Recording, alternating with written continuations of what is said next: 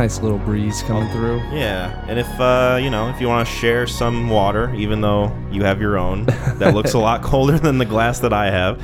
If you want to share my glass of water, feel you, free. You have ice cubes in there.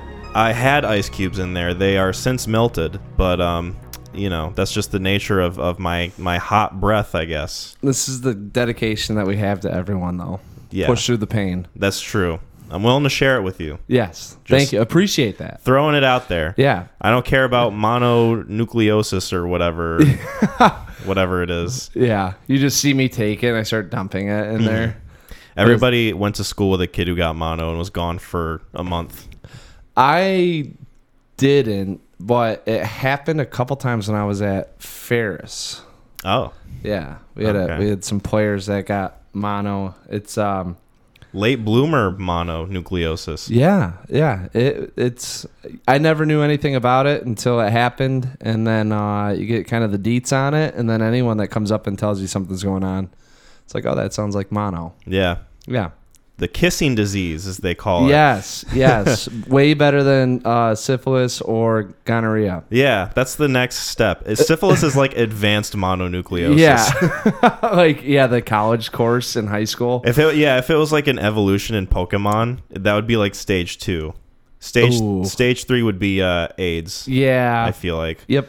and that's that's, That's, your uh, Pokemon uh, sex disease for you. Yeah, I feel like kids would learn a lot more or like pay better attention to like sex sex education if every single analogy was Pokemon or like just just video games in general. I'd you know? say if you can get anime, like Pokemon does fit within that realm. But you know, I'm thinking also like if you had like some Yu-Gi-Oh characters or something. Yeah. Yeah, Instead of playing my blue eyes white Cena, I, I play my uh, my Trojan bear skin. yes, yeah, Yeah, and that that would have a weird evolution too. I feel like, like like different kinds of condoms are worth more than others. Kind of like a trading card. HP points. Yeah, HP points. Uh, different sorts of attacks. risk of getting pregnant.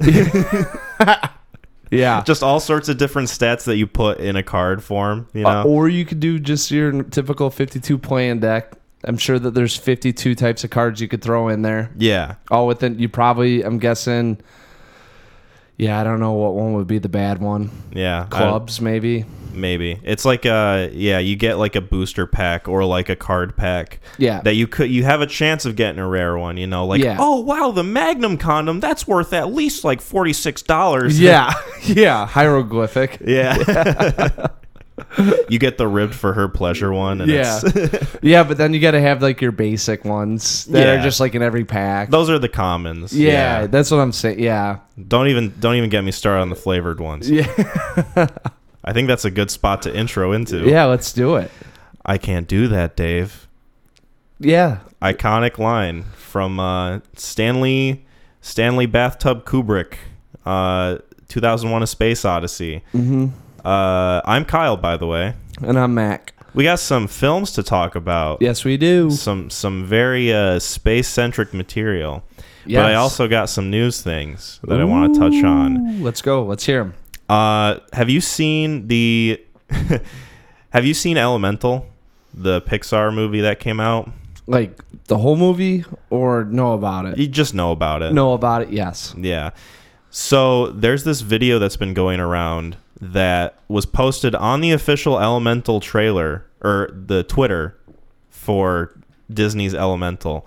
They like reposted a video uh, or something, and it's this very obviously fake movie theater audience reaction to their movie. Like this character, I, I, I forget his name, but he's like a little dirt looking guy, and he, uh, Claude. They're Okay. they're like, oh man, when Claude hits the screen, everybody goes nuts. And in the video, it's like this kind of sh- purposefully shittily shot like phone video of the screen playing the movie Elemental, and that scene comes up, and everybody when Claude comes on screen, they're like, oh my god, it's fucking Claude! Like it's yeah like it's all it's, nine and ten year olds screaming that yeah, it's like when certain actors appear in Spider-Man No Way Home and people lose their shit. It's like that type of video. But it's obviously like very fake and yeah heavily heavily edited, They CGI'd an exaggerated. audience. Yeah, like you don't see anybody, you just see the screen and like the kind of shakiness of the camera, but because it's super dark. But you like supposedly air quotes hear the audience reacting to it, and it's super fucking exaggerated. Like nobody would ever cheer for a character that they don't know or like have no idea about like previously or aren't fans of already. I Like, I so I will weird. I will say maybe like for an older audience, for the younger kids possibly, but it's still a weird guerrilla marketing It is campaign. Yeah, they're trying to capitalize off of that type of video. I don't know if you've ever watched those, but like the the audience reacts to uh The horror Avengers movie? Avengers Endgame when Thor appears or whatever. Like like that Is this like a var- viral meme sort of thing that they're going with? kind of maybe i don't know how much of it is a meme though because a lot of it just feels like they're just trying to to replicate that sort of video Thinking of like a Vine inspiration, like Maybe. your five second video that has like a certain thing going on in it. That Yeah. I don't. I don't know. I have no idea. The only ones that I ever see are the horror movie ones. Yeah, I don't know. I'll I'll send it to you after we get done. Oh, Just okay. just so you can experience it, or maybe I'll just show you and get your get your reaction Yeah, live. that's we could do that either or. Yeah. if you yeah. But uh, I just wanted to bring that up just because it, it feels so desperate because Elemental is not making a whole lot of money at the It box office. Didn't they? It's Pixar, right? Yeah. Okay. They they on this one specifically, it feels like they doubled down, and they typically don't. But I don't know if they're running out of sort of a vision up there, at least with their storytelling. Like, what do you mean double down? Uh, Elemental feels a lot like uh, the other one that came out. With- Inside Out. Yeah. Yeah, it, it's Soul. A lot of the Pixar movies that have come out recently are just they're and they're being kind of memed on for this, but Yeah. like uh, anthropomorphic blobs that are colorful and talk to each other. Yeah, I don't. Well, maybe it's where we're going at with it as a society. Not saying it's right or wrong. You know, I'm just it's you try to relate to the market that you're identifying with.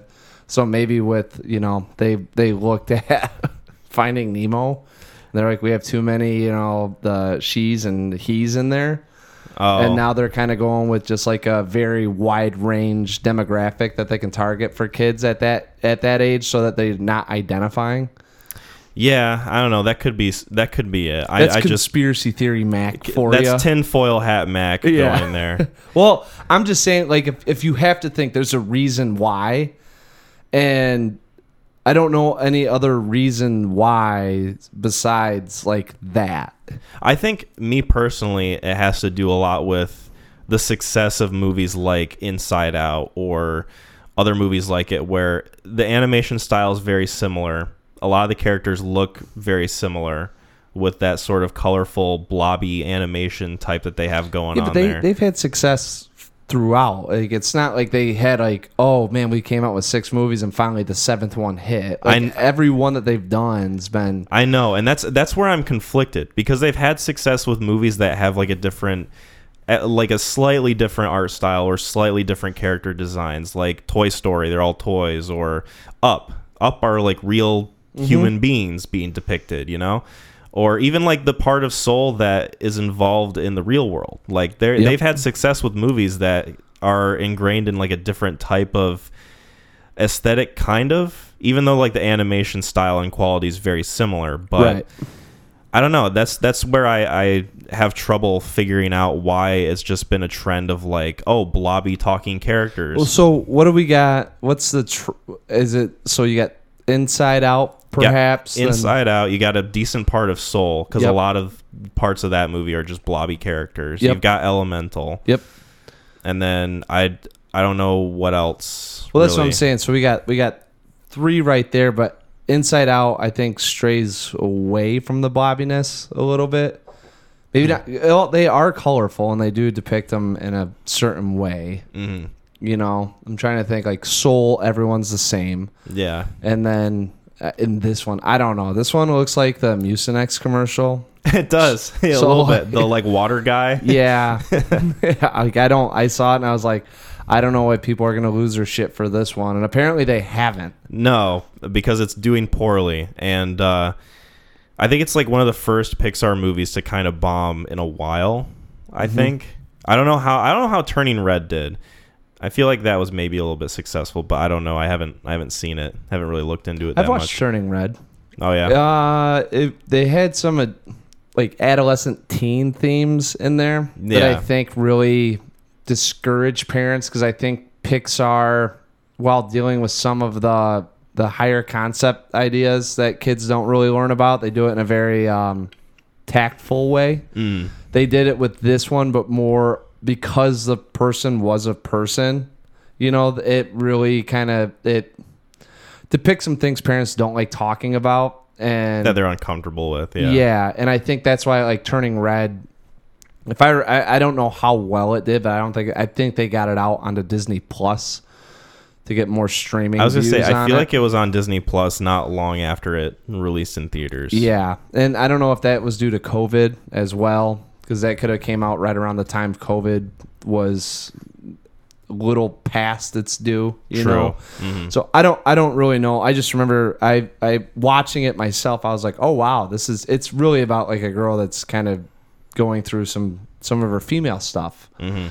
um, and what it what it kind of you know emotionally what it can the psychological effect it can have on you Yeah. you know, or the emotional effect. So I read up on it because I was like, wow, this seems like really like targeting one area for one demographic. Uh huh.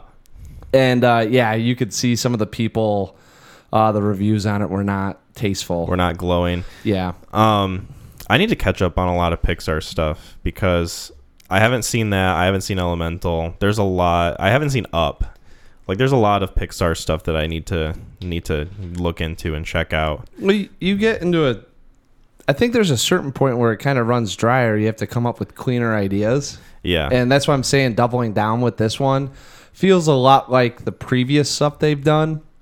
And you mix in some of the characters, and it has like a very inside out vibe to it. mm-hmm. I don't, I don't exactly know with Elemental what they're dealing with. I would assume something with the elements and how they interact. yeah. Relationships.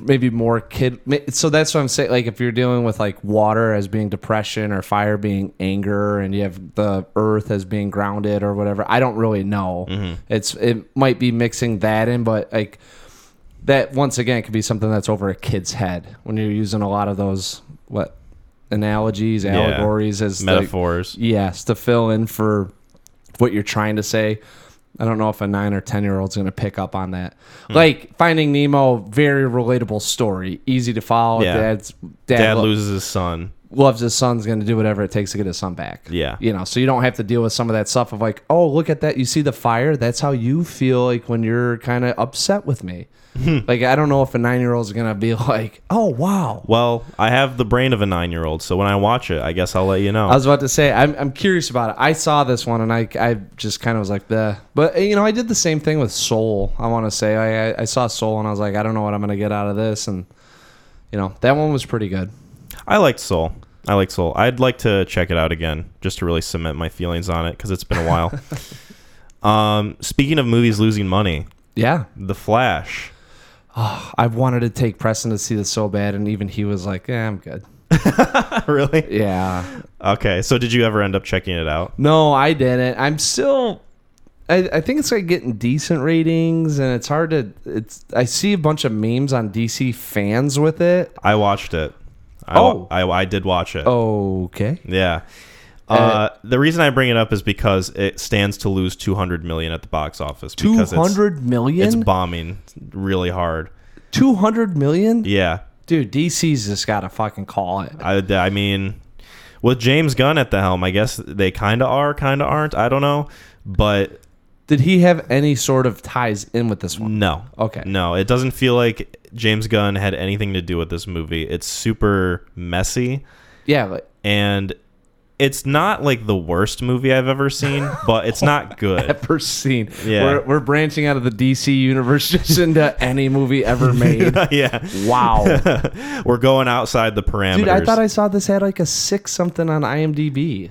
And that makes sense. It's very it's very widely appealing to general audiences. It's humorous. It kind of has that sort of Marvel formula of like a lot of humor in it, a lot of like character dynamics that So not like bounce off of each other in a witty way. awareness a little bit. I don't know. I don't know if I'd say that. I'd say more so just kind of knowing the audience for superhero movies and the type of people who like that stuff and just kind of hammering home with that sort of demographic in mind Yeah. because it, it feels like because people in my theater were enjoying it. They were laughing quite a bit. They loved all the different jokes that were going on. And i, I will admit like there were some moments that i found kind of humorous. Yeah. um and as much shit as ezra miller has done in the past like year or so uh he's not the worst part of it. Like he's Really? he's yeah he's actually like he's he's competent as the character and as a leading a leading person. And in fact, this movie, I don't know if you've seen the trailer, but like there's two versions of him, so you get like double Ezra Miller. Yes. Um the visuals for it are super poor. Like they're terribly That's done. What someone on Twitter, I don't, you know, I don't know who, but just scrolling through, they're like, "Can this is a two hundred million dollar movie or whatever they said?" And it's like showing like really bad CGI and kind of It's terrible. like the pixel rates off or what. Like, I don't. it looks like it looks like Spider-Man 3 quality CGI. I'm not even joking. Uh, no, I believe it because the the what I saw out of it, and I was like, I'm just viewing it on my phone, Uh-huh. you know. But I was like, even if this is a little bit enhanced, this isn't nearly to like what you're getting in other. How is CGI that bad? I don't know because the director of it, Andy Muschietti, who directed the two newest It movies, by the way, Oh, oh, now I know. uh, he came out and said, "No, the, the the CGI is bad on purpose because when the Flash runs really fast."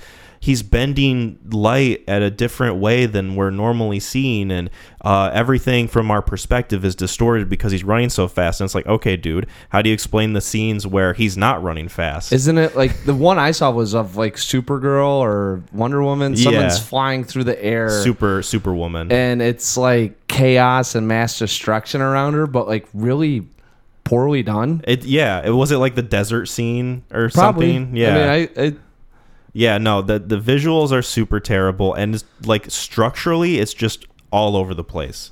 Like it's just super fucking messy, uh, yeah. and ends in a very like almost like too goofy anticlimactic way. And I I feel like maybe that's the perfect end to like Zack Snyder's run of DC movies and like that whole thing. Yeah. But yeah, I don't know. I just I it was not good. Well, hopefully they're like we're gonna give James a couple films before we call it. Yeah. I mean, Yeah, give they- them a shot. They got to be making money somewhere for someone to still be like, listen, guys, we're okay. He he uh, cast um I think he cast his Superman recently for his version of Superman's movie. Uh, it's this guy named David Corenswet, and the only reason I know that is because his name is very funny. Corn sweat. Yeah. Yeah. hmm But uh, yeah, no, the Flash. Uh, if you ever see it, we can talk about it. But if you don't, I'm okay with not. oh, Okay. Sounds like Black Adam. This is like a movie I think I'll probably now I'll wait till Max or if Preston wants to see it. I did have a funny thought. it doesn't sound like he does. Oh, that's why I don't know. I had a funny thought though. I was like, wow, you can kind of tell uh, who the demographic is and what these movies represent. Because I'm trying to get my kid to see the DC one, and mm-hmm. like, I don't know if I, I I could take him to see a Marvel one, but he's definitely like on board with the Hulk and Thor and Iron Man. Like, I don't know. It's just it's bizarre to me how you can have two very similar concepts just fucking one so far above the other one. One is yeah, they're so entirely different. The way they went about doing those universes Yeah. is just so polar opposite. Well, I think I, I I'll still say to this day I think Guardians changed the landscape. I mm-hmm. still think that's what revolutionized kind of you know where they can go and what they're allowed to put in these things and understand what it's about. Where like Marvel kind of was like, you know what, let's spin it to the left here and we'll follow that recipe. Where DC was like, no, no, we can't have any sort of humor whatsoever. Humor or character buildup or like a pre-established history between you- the characters. you can you can even said it there where it's like you know marvel's like hey we have the content but we don't have to follow this verbatim Like Mm-hmm. if it, it's within our realm, we can make Iron Man whatever Iron Man we want because we're gonna have all of these different universes pop up. Whereas DC, just hearing the guy talk about it, you know, you're seeing the Flash run and warp speed and time, and like we don't, as humans, can't comprehend what that would look like. So this is why I had it that way. It's like, hey pal, like don't do that. Like you're No. right. So don't do it in a way that we can't comprehend it because you're gonna make it even more fucking distorted. Yeah, like why does Flash running fast look better in Justice League, a movie that came out like five years ago, than it does in the Flash's own movie that came out this year? Like I bet you that X Men scene with the whatever guy oh yeah, um, probably Yeah, what the fuck is his name? I, I can't. I know who you're talking about. Yeah, fast running boy, Yeah, exact. Love that guy. Yeah, but that scene's probably Quicksilver. Quicksilver. I was singing Silver Bullet. Shout out King. Yeah, Uh, Shout out the werewolf. yeah. Um, but I was like, that scene was tastefully done for with like, this is how fast this guy's going, and we'll show you how fast he's. That's going. like one of the exemplary scenes of a character with that sort of power Mm-hmm. to to exist. Like people point to that scene and they go, "This is how you do it." Yeah. for a, a character with this sort of power. Don't speed it up, slow it down, and then we can actually see in real time, you know, how like what's happening while he's still moving. Yeah, don't make it look like a fucking bowling alley screen when you get a strike. Yeah. yeah. uh, speaking of strike, I got one more news thing. Yeah. Before we dive into the movies, um, I don't know why I said speaking of strike because it really does not segue that great. Is there any letters in there? Uh, Maybe you come up with a strike acronym. uh, when you're when you have a strike, I, I can't do an acronym. I'm not that smart. Okay. I'll do an analogy. Okay. uh, you get struck out of a baseball game, and when you're out, you are out cold, knocked out, cold, dead. And uh, Alan Arkin passed away. Yeah, I saw that. That's very. Uh, yeah. Yeah, I've I've seen him in like a couple films. I his filmography's probably lost on me. uh, there's a couple notable ones for me. One being Little Miss Sunshine. That's probably the most prominent for me. That's the one that they even referenced when he like when it said his the star of, and they went with Little Miss. That it actually threw me off for a second. I was like, who? I'm thinking of the wrong guy, and I was like, oh, because he was in Argo. I've seen him in Argo. oh yeah, I remember he was in that movie. Glengarry Glen Ross. I actually watched that recently, like Glengarry Glen Ross. probably like a few months ago. Yeah, Nice. Yeah. Dude, I thought we quote that film all the time. I know. I, love I, that remember film. Sam referenced it when he was on here last. Yeah. We were talking about Al Pacino, I think. Yes. and uh, yeah, I'm glad I watched it because he's really good in that. Like that movie is an actor's exercise routine. Like, It really is. yeah, It's like not and speaking of because Alan Arkin's great in it, but every character in that one is really great, and it's almost like a playwright that hit the screen. I think it is. Yeah. Oh yeah. Ha- well, I'm saying like the way that it was filmed and actually shot. Like they didn't mm-hmm. do any. Everything's in set. It's all long camera takes. It's all the actors, you know, living in the moment. There isn't quick scenes. You don't have the over the shoulder conversations. You know, it's Yeah, there's a lot of genuine, probably like oh, I don't want to say improv, but like um, more so than what you get when it's like, all right, we're gonna take here good line, like kind of ad lib. Sort of. yeah, exactly. Like kind of, it's what actors really want is to live in the moment, Mm. and that that film definitely feels that way. I mean, Baldwin is, Oh yeah, you know, Baldwin. I mean, shit. Kevin Spacey. Just- it- really good. Yeah, Jack really Lemmon's good. awesome. They're, everyone's really good in it. Who's um? Oh, what's the guy's name? He's like the friend of Alan Arkin in that movie. He's the other bald guy. Uh, his name's Ed. something. Harris? Yeah, Ed Harris. Yeah, yeah. yeah. Yeah, I often confuse those two, and it's funny because I was talking to my friend Lauren yesterday about Alan Arkin passing away because her favorite movie is Little Miss Sunshine. Right. And uh, she said at first I thought it was that other guy, like the bald guy. His name's like Ed or something. I'm like, I know who you're talking about, but I can't, I can't get the last name. But it's Ed Harris that I always mix him up with. Yeah, hmm yeah. Tragic. It's uh, Rest in peace, Alan Arkin. seriously. I mean, it's one of those kind of getting up to where some of the people that you watched or you have some of your favorite films and you recognize the character names are starting to go a little bit. Yeah, yeah. Well, especially because he was 89, so he was getting up there. Yeah. Not, not to say like it's not a sad thing, but he lived a full life. He did, and he had. I'm sure he had some more great films. I I'm sure I've seen more Alan Arkin films. Those are the two that just kind of stick out for me. I really like the way he talked too. Yeah, You know. he had a he had a certain cadence about him. Yes. Um, speed of cadence. A lot of the characters in Wes Anderson's movies have a very similar cadence. Oh. And we're going to get into it with Asteroid City. Do you want me to do this, or do you want to do this? I'll let you have Asteroid City. Okay.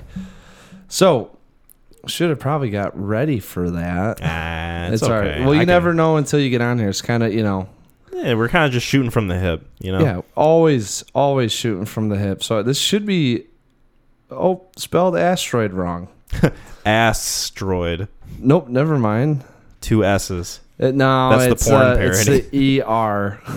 Oh yeah, I know. Yeah. I always, I'm always tempted to do the same thing, like asteroid. yeah. You know, Is it asteroid? asteroid. So do we, as like Michiganders, just skip the E? I think we do. okay. I just say asteroid. There's a yeah, someone like when you talk about Toronto, Mm-hmm. they always go Toronto. Yeah, you there's no, out- there's no second T. Yeah, yeah. So or um, Wednesday. Wednesday. Yeah, that's how I that's how I remember to spell it because I always just pronounce it like like there's no e Wen- in there. Wednesday. Wednesday, yeah, like the ends before the like Wednesday, like there might as well be a Z in there. Yeah. Wednesday, Yes. you know. Yeah. Uh, so Astro- Asteroid City, uh, starring well directed. Everyone. seriously, dude, this is I, I don't. Wes Anderson's like getting up there with freaking. Uh, Nolan. No, I mean Nolan gets some prominent characters, but normally keeps it within like four or 5 Um, and it's not. It's I. We just talked about him last time. Um, the guy that directed Ocean's Eleven. It's Oh, Soderbergh. Yeah, Soderbergh. Soderbergh always has those ensemble casts, and he gets everyone in there. And I, I, I just, all right, let, let me do this, and then we can get into right. like how he got everyone in there. Yes. I don't really know how he did it. It's just marveling. Um, directed by Wes Anderson, starring Jason Schwartzman as Augie Steenbeck and James Hall, Jones Hall, the secondary character he played. oh uh, yeah, Jones Hall. Jones Hall, uh, Scarlett Johansson as Midge, Midge Campbell. Midge Oh yeah, Mitch Campbell. Mitch Campbell. Oh. Mitch Campbell. Uh, Tom Hanks as Stanley Zak, Jeffrey Wright as General Gibson, Bryan Cranston, who we've not seen in a while, which was a delight as the host, Edward Norton as Conrad Earp, and uh, then you get into some of the uh, uh, lesser known characters or some of the smaller parts with the with the kids. Uh, Liev Schreiber's in there as J.J. Kellogg, and uh, I really liked Montana, Rupert Friend. oh yeah. Yeah, he he he he was a delight in this thing. So, uh, Asteroid City opens up with Cranston as the host, talking about kind of like what we're about to see in the the making of Asteroid City, and the kind of inner workings and the production and the writing and, and what goes into it. And then we actually see Asteroid City on film. Uh, and it is a uh, group of stargazers, junior cadets that are going to Asteroid City for some of their awards for their work in science and astronomy, perhaps. Um, and there's a, a, a, a cre- creature that ends up visiting, and uh, we kind of it's just how we deal with some of these uh, things that are happening with some really big events, along with some traumatic events going on in life. So um, that's about what I got for it. The big overarching juxtaposed with the small and personal. Yeah, so I was I'm definitely curious as to you know hear your takes on stuff. Um, Okay, well Yeah. we'll just get into it then. I I feel the same way in terms of like my opinion of this movie. I feel the same way I do about it that I did the French Dispatch, okay, where I love everything that's going on technically. Yes. I love the visuals, the the set design, of course the production design in any Wes Anderson movie is going to be like immaculate minus maybe like Bottle Rocket cuz that's his mo like that's his first feature movie and it's like super low budget yes, and it's a different kind of vibe a little bit than what he goes for when he finds his style. Um, everything going on in terms of like the technical aspects I love. Like it's it's probably one of the best color graded movies I think I've seen from him. Love that phrase because Like- I hadn't thought about it. Like it's it's super fucking pretty. But in terms of the characters and my connection with them and the story and what's going on, obviously for me I'm not necessarily as pulled into it as something like Grand Budapest Hotel or Moonrise Kingdom or Fantastic Mr. Fox where I feel like the character writing in those movies is really well done and complements the style very nicely Yes. because it has a similar cadence to the way the characters talk in this film where they're kind of like fast speaking they're very articulate they they say everything with a purpose and it's very punctual yep. but at the same time and i rewatched grand budapest uh, yesterday I, that I. I showed megan and she really loved it too and um, those characters to me are written a little more diversely than something like Asteroid City or the French Dispatch, where a lot of the characters, and we've talked about this when we talked about French Dispatch. Yes. They have a lot of the same cadence. Uh, a lot of it can border on being repetitive. Whereas in Grand Budapest or Fantastic Mr. Fox, those characters to me are distinct and different enough for me to get some varied amount of enjoyment between like the way those characters interact with each other and the way the film works on a technical level. Agree. I, I, this is, it was very peculiar to me because I love everything he said about the set designs, about the color grade, about how it looks, how it sounds, how it feels. Like it's a very art, art, art artistically done film. It's very sharp. Like when you mm-hmm. talk about acute angles, like there's nothing that's really rounded besides some of the the prop designs. Yeah. You know, everything's very straight and narrow. Um, so it's very easy on the eyes, and when the colors pop out like that, everything's very distinct. But um, throughout this film, I kept like wanting to pull out my phone and see what time it was, and I thought it was very it's it's polarizing because like I'm involved with the film, and at the same token, I'm like I don't know how I feel about the film, so it's like time's dragging on. It's only an hour and forty five minutes. Um, and I realize it's all the characters are devoid of emotion. Like we're dealing, you're in a vacuum when you're looking at this stuff, and it's almost like you can only stare at something for so long before it kind of becomes part of the scenery. And the characters were, to me, of that ilk, you know. And I, I was talking to, uh, you know, the wonderful Jasmine about it last night because I saw it yesterday and uh, I was like, it's it's also hard to care about what's happening in Asteroid City because we know it's been written out already, and that their their lives in here are like of a linear ascent. Yeah. You know, so it's kind of it's any emotional conflict, any sort of conflict whatsoever. It's already been written out, and we know that there is a, a see through. Mm-hmm. You know, like we are going to get to that kind of end ending landscape, and it's probably nothing bad will happen. So you're also dealing with that, and then you got some of the traumatic things going on with characters trying to deal with it or mm-hmm. understand it. You know, and it's been written out, so we're not really seeing any one person having some sort of epiphany. Well, not not only is it, I, I didn't mean to cut you No, off. I'm you're sorry. good. Not only is it like all written out with it being in the format of a play and everything, like we kind of know where everything's going already. Just like the the way the characters talk to each other and like the lack of emotion, like you touched on earlier. Yeah, is it's just it's not what helps me connect with what's going on with the characters or with the story like when the the daughters are talking or when the daughters and the son are talking to Augie about their mom passing away and they have that conversation that's like the most I feel emotional this movie gets and it doesn't really get emotional with that scene very much anyway because they just speak to each other in a way that's very just flat toned there's not really any elevation of emotion or, or Right. like vocal disparity like there's not a whole lot going on in terms of like the characters dealing with the situation in a way where you feel like they're actual human beings it just feels like they're Yes. and maybe maybe this is purposefully done because it's formatted in a, a play and it's written out on a script but at the same time i feel like i need something in order for me to get some level of enjoyment from it like you take a scene from grand budapest where M. Gustave is in prison and Zero goes to visit him and there, he's talking about like his experience in prison. Like that's one of the first scenes in the movie where you feel you like get kind of a sense of weakness from M. Gustave because he puts on this whole like facade of like being this fancy hotel concierge and he's always got everything under control and then you get to know his character and you realize this guy's fucking chaotic all the time. Yes. and he's overly confident and he's cocky and he's super fucking vain.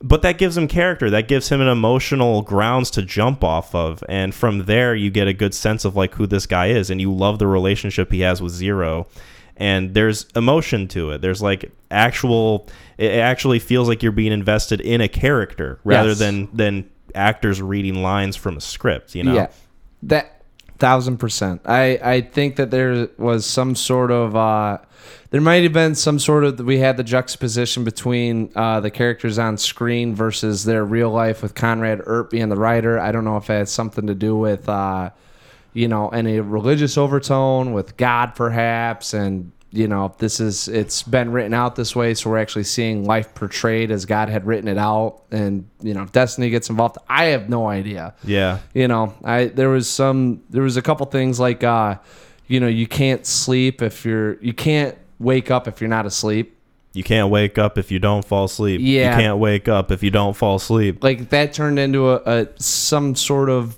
i don't know. I don't want to say through line but like you know like meaning of the movie it's not- like I, I felt like there were it was for a purpose but i also i was like it's not rewarding enough for me. No. You know I, I I I I did some reading on it and one of them was dealing with events and and understanding that you have to sometimes lose control in order for things to make sense and mm. understand that not everything's in your control so that was kind of why they were chanting that was that you can't you can't wake up. Essentially you're not going to be able to see some of the problems that you you that you may have to deal with if you don't fall asleep as mm-hmm. in like you know. So but i was like i it they they didn't there was no emotional conflict going on for me to elicit that in me. I never felt like anyone had control or zero control over what was going on just Yeah. because like no one seemed to get upset. And then they they do it in these like wacky zany ways to try to you know get you to understand that there is rife in in what's going on in asteroid city with the quarantine but i was like no one really seemed pissed off no one seemed pissed off and and like you like like you kind of mentioned it earlier a little bit when it, it there's like no it doesn't feel like uh, you said something i forget exactly what you said but it was like something towards like it doesn't feel like it's leading up to anything or like Yeah. building up to anything i totally got that sense with this movie in terms of like just the conclusion because normally with a wes anderson film you get some kind of either build up or like some kind of like lateral movement towards something that ends in like a chaotic chase scene or uh, like a like a action scene of some kind like these characters going against each other. Like you get that in fantastic mr fox grand budapest moonrise kingdom. Like you have to save a character dangling off from somewhere. Like it's it- it's fun in that way because it feels like it's earned. And then you Yes. get this movie you get like the quick scene of them all going chaotic when they're told that they have to stay in quarantine a second time. And then after that it stops for like it stops after like a minute. And then you don't get much of anything after that. And the the conclusion of the movie just felt like really anticlimactic. Yeah, uh, it, I. So, I I don't know, like, okay, like let's let's say you're dealing with some sort of existential crisis, you know, and it's like always. as a character in the film, uh, you understand that maybe you have no purpose whatsoever, or whatever pers- purpose given to you has already been written out, right? There's no freak out. Yeah. There's no sort of like I would have loved them for them to break like the fourth wall and been like talking to us, you know, and like even break through like I know that I'm an actor in that film and I know I'm an actor in this film, but honestly at the end of the day, I don't know what I'm doing. And then like look at us and like kind of have that sort of epiphany, right? Mm-hmm. There's you're dealing with these things and th- these complex ideas that these people may or may not understand, but there's no like freak out. There's Yeah. no sort of emotion. I mean, like it's just that's why I, th- I think at the end of the day, if we're not really drawn in by what's going on on the screen with the characters, like you can love everything that you're about, but like you don't spend an hour and a half just staring at pictures of the jungle. Mm-hmm. You spend 10 minutes and then your imagination kind of goes somewhere else. Yeah. You know, like you need a little bit more. So, I mean, that's where I don't know if he's getting in where he's writing these things up as a more grounded, like, I don't want to say grounded in reality, but talking about it yesterday, I was like, the flare ups that you see may or may not be like what you'd see with typical humans. But even with us, I mean, like, we've had like two outbursts, you know, and we've been hanging out for what, two hours? Yeah. You know, and we've had two or three outbursts. Our conversation has been more emotional than yeah. Like, than anything in Asteroid City. That's what I'm saying. So I mean, that's and that it will suck you out of it, you know. I, well, and I don't want to say that for everyone because I bet you there are people that probably love this film, and oh, there are, and I'm not saying I dislike it at all. Like it's I agreed. I will say that too. Before we we are saying some of the you yeah. know, what we I know didn't we're, like we're kind of ripping but- into it a little bit, but Yeah. that at the end of the day, it was enjoyable. I you mean, know? for the mo, yeah, I, I, I like, I, I didn't bust out my phone, but like, I, I did like some, like, I like Conrad Earp, Mm-hmm. you know, and I love Bryan Cranston in this thing. I, I, he's just anytime he popped on screen, I was always excited. The only thing with this movie that I can maybe kind of not necessarily forgive it, but it makes a little more sense to me than French Dispatch is that because it's formatted in a stage play script oriented kind of way that the characters would speak like that whereas French Dispatch it's being told through the lens of like a magazine column where I think where when an actor is reading a script, a lot of the performance and a lot of the emotionality they bring to it is what they can come up with for whatever line they're reading. Mm-hmm. So if you're just getting a line from a script by itself, you can easily read it in almost any way you want to, and it could just be devoid of any emotion unless you apply it to the scene you're shooting. Right. Whereas French Dispatch, if you're looking at it from the lens of a magazine, the author has personality. They have their own voice to it. They're writing it in a way where they're supposed to put their own flavor and their own kind of spin on the story. But it doesn't really help in French Dispatch when every story has a very similar cadence. Every character talks the exact same way. It is through the same author, so I guess I'd be the only, right? Didn't they? Bill They Murray was kind of the one that. Bill Murray was the head editor, but Oh, there were everyone did- three yeah. different.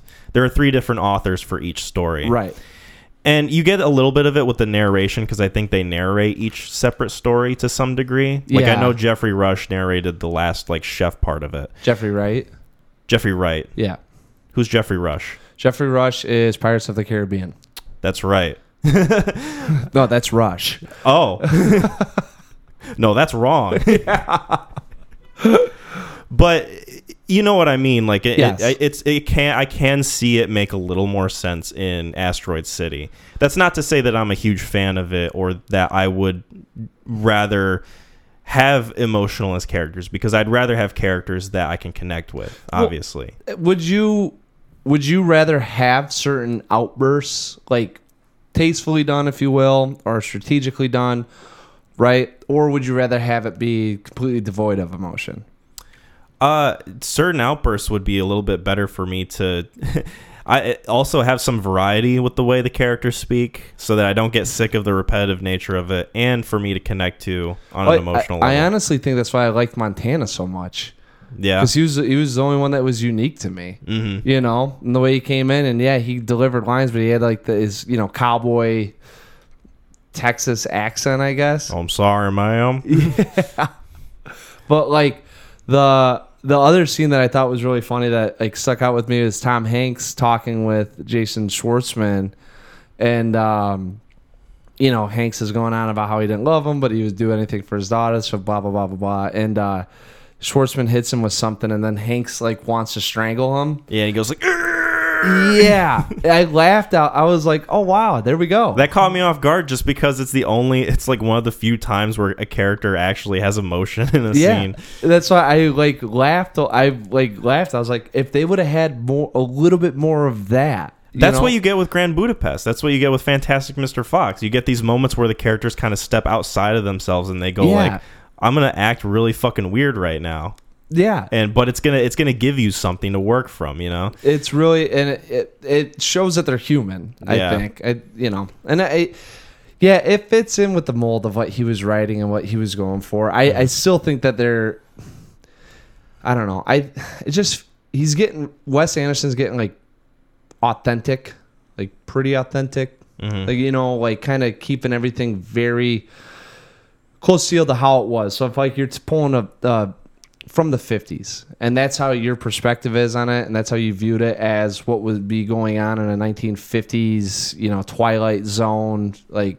whatever you know and that's kind of how you saw it. And it's like well we'll make it a little bit more dry to make it maybe more humorous. And i don't know if people i don't do you, i'm just spinning here but do you think people laughed at how dry it was Oh, there are people in my theater that were chuckling heartily at a lot of what was going on in this movie. really Yeah, like Yeah. they were having a good time, and I, I mean, of course, there were scenes that I found funny, but not nearly to the degree that they were. Yeah. And there was some there, uh, like I said, I'm gonna keep comparing it to Grand Budapest. Like watching that movie yesterday really just cemented my opinion that it's the best Wes Anderson movie that I've seen. I yes, I wouldn't.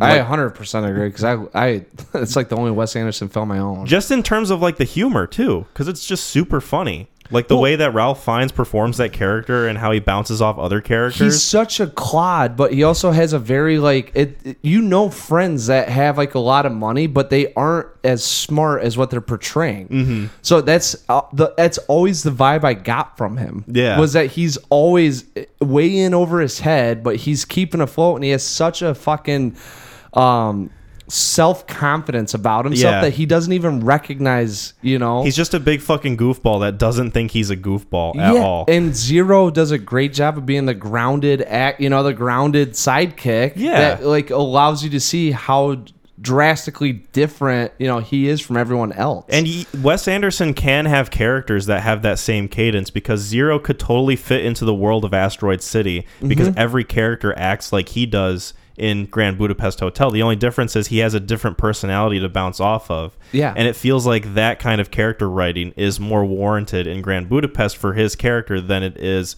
in any character in Asteroid City. yes. I think uh, I wanted to ask you about the ensemble cast Mm-hmm. of not only this movie, but like French Dispatch and like possibly just other filmmakers in general who have like a large notable cast. Do you find it distracting at all when you're watching a movie like that when characters just come up for like a scene or two, but it's like Willem Dafoe or Adrien Brody or big actors that you've seen in like leading roles in movies before, but No. they're just utilized very minimally. And I don't know. To me, it, with this movie specifically, it can get a little distracting in terms of like who they choose to play what character. Dude, I mean, he's I feel Wes Anderson has a brand. He's nailed his own brand. It's a Wes Anderson film. Mm-hmm. It's no longer a you know, this isn't an action film. This isn't a, you know, drama. It's a Wes Anderson film. So like when you have that that sort of branding amongst yourself, you can do whatever you want. Mm-hmm. And I think he's leaning into it as hardcore as you possibly can. And I think people, I got to imagine he's a good dude or he knows a lot of these people's agents. Cause, like, you know, there's a couple people that popped up in this one. I mean, Dafoe, like, I was like, oh, okay. You know, like, I should have expected him being in this. You know, uh, Jeff Goldblum pops up. You know, sure, like I was like, oh, I didn't see that, but he's in every Wes Anderson film. So like, I don't know if uh, over the years you just kind of become buddy buddy with people, and they're like, sure, I'll hop in. You know, like that'd be like a fun time to hang out with the cast. Like, Yeah. So I don't, I don't, it, no, it doesn't bug me at all. I never have an issue, and I never find it um, uh, uh, distracting, Distracting. because I always view it more so as a real life event. You know, whereas like I'm friends with so and so, so I'm gonna have so and so in my film. Like Zero's in this thing. He literally has like five speaking lines. Mm-hmm. Yeah. Like I kind of was watching him. I was like, what happened to his acting? Tony career? Ravioli. Yeah, is that his real name? It's it's Revolori, but I like to call him Oh. Ravioli. I was about to say this is like Teddy Spaghetti. yeah. Um, Rest in peace. Yeah. uh you know, like I was like, oh, like he's in this thing. Like I don't know if Wes Anderson's like, hey man, like you haven't been doing well, we'll hook you up with some money. Like come on, we'll Uh-huh. pay you, you know, or Goldblum's been in a lot of his films. Like, hey, you know, would you like to be in this? Because uh, wasn't Daniel Craig in like one of the Star Wars? He was like a He was like an extra. He was like a stormtrooper just because he he loved being. He probably just wanted to be on set. It's Mm-hmm. like one of those things too, where you're you're you have a lot of respect for the guy and what they do, and you kind of want to see how they do it. yeah, you know, I so- totally understand that, and he has every right to do what he wants with the cast of his movies. Like if if he if he has that type of pull, obviously, I would probably want to take advantage of it too. But with this movie specifically, and I'm thinking mostly in terms of like Willem Dafoe and Adrien Brody and how their characters are used. I don't know. When you have a cast like that, it almost feels like it can. I don't want to say wasted potential, but maybe you're not necessarily utilizing those actors to the best that they could bring to the table. And a lot of it is just like my own personal subjective opinion. It's a lot of just like what I personally would have liked to see. Yeah, But when I see Willem Dafoe or Adrien Brody in a movie, I'd like to see them perform as a character or like bring bring a bring an actual like performance to it and not just something where you see him in a scene for like 2 minutes and then they're gone. I don't know. That's just how I feel about it. I didn't know if you had a similar thought process or if you felt totally different. I I think the only thing that it does is that it it might bug me where I would think like, oh, he could have gave that to a young up and coming person or someone that's maybe a little bit more down on their luck. Mm-hmm. You know, like you could. I feel like you could have plugged Brendan Fraser in that role as the director. Yeah. You know, like it's just one of those things where it's like maybe they took, you know, some bread from someone else just because they're buddy buddies and they want to get him in here. But other than that, no, I, I never really Yeah. get too sh- too caught up in it. And I think that's where a lot of my issue with it lies is that you could have gotten anybody to play that character and it wouldn't have made much of a difference. Like I really like Jason Schwartzman as Augie Stein Steenbeck. Steen I thought it was Steinbeck because I thought it was it's like Steenbeck because it's two E's. yeah. I like him a lot as that character, and I think he fits that role very well. Mm-hmm. But Adrien Brody's character, you could have gotten Edward Norton to play that character, or you could have gotten Well, Willem Edward Dafoe to already- play that character. already had a character, I know. Maybe you couldn't get him, but you could. You could get like any competent actor to play Adrien Brody's character, and it wouldn't have mattered really at all. Right. You know. well, they all. I mean, you're also dealing with emotionless people, so. True. Very true. The writing style does not really help in that department. Well, I'm saying like, yeah, you. I think anyone probably could have played it the way he played it. Yeah. You know, like there isn't like, hey man, you're a, you're a 1950s director, tin can director, all right. Smoke grits, keep care of yourself, and you love everything that walks in front of you. Like, Mm-hmm. let bring that panache to the fucking screen. It's just like, do what everyone else is doing. Follow suit. You know, your wife's gonna walk away, and you're gonna be upset, but you're gonna take it in stride. Mm-hmm. Like it's that, yeah. Anyone. That's why it. Whatever. I know we've been kind of ripping on this movie a little bit. Was there anything we wanted to say in terms of positives? I feel like a lot of it applies to Wes Anderson's other films where it looks visually great. The music choices I really liked.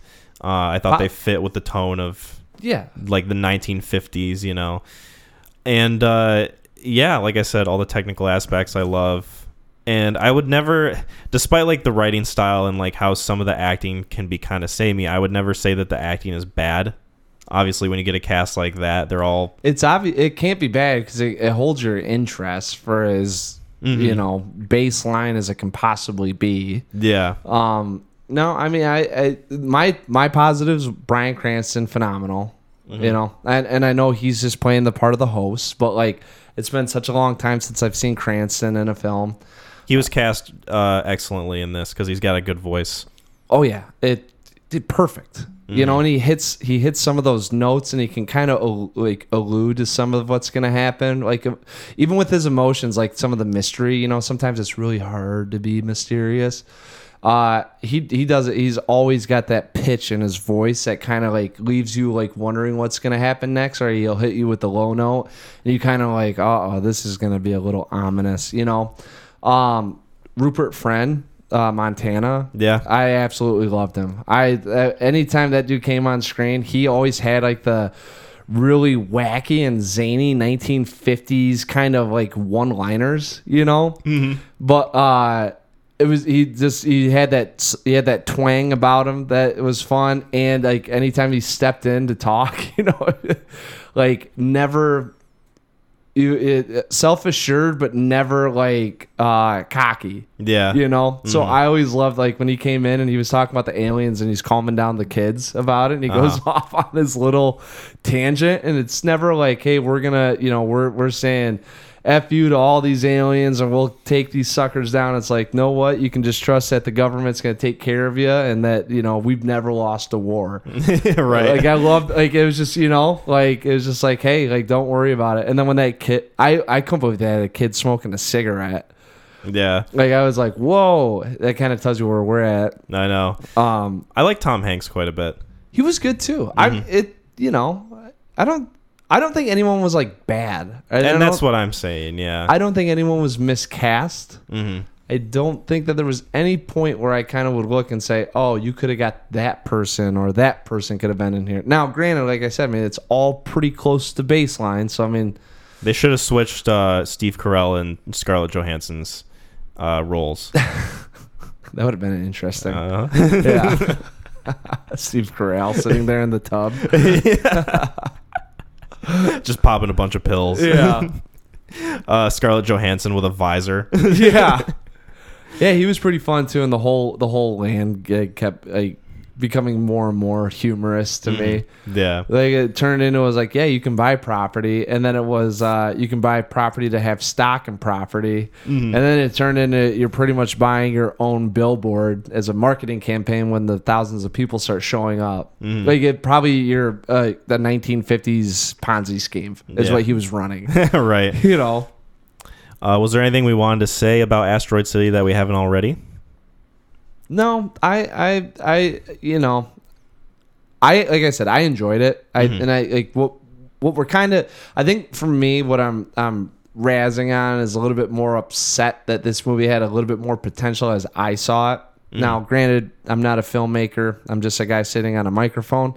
Um, so that's why it was a little bit infuriating to me. Is just that there was just it was so fucking close you know, and just to kind of miss out on some of the juiciness that was there with some of the conflict that was going on that they just brushed past. It felt like, and granted, I know that it's a playwright and it's already been written out, so you're kind of seeing it as as talked about, you know. But mm-hmm. it's it was it was just weird to me that there's like a lot of talks about emotional strife, you know, and yet there's no emotional conviction, Yeah. you know. That's that's very eloquently put.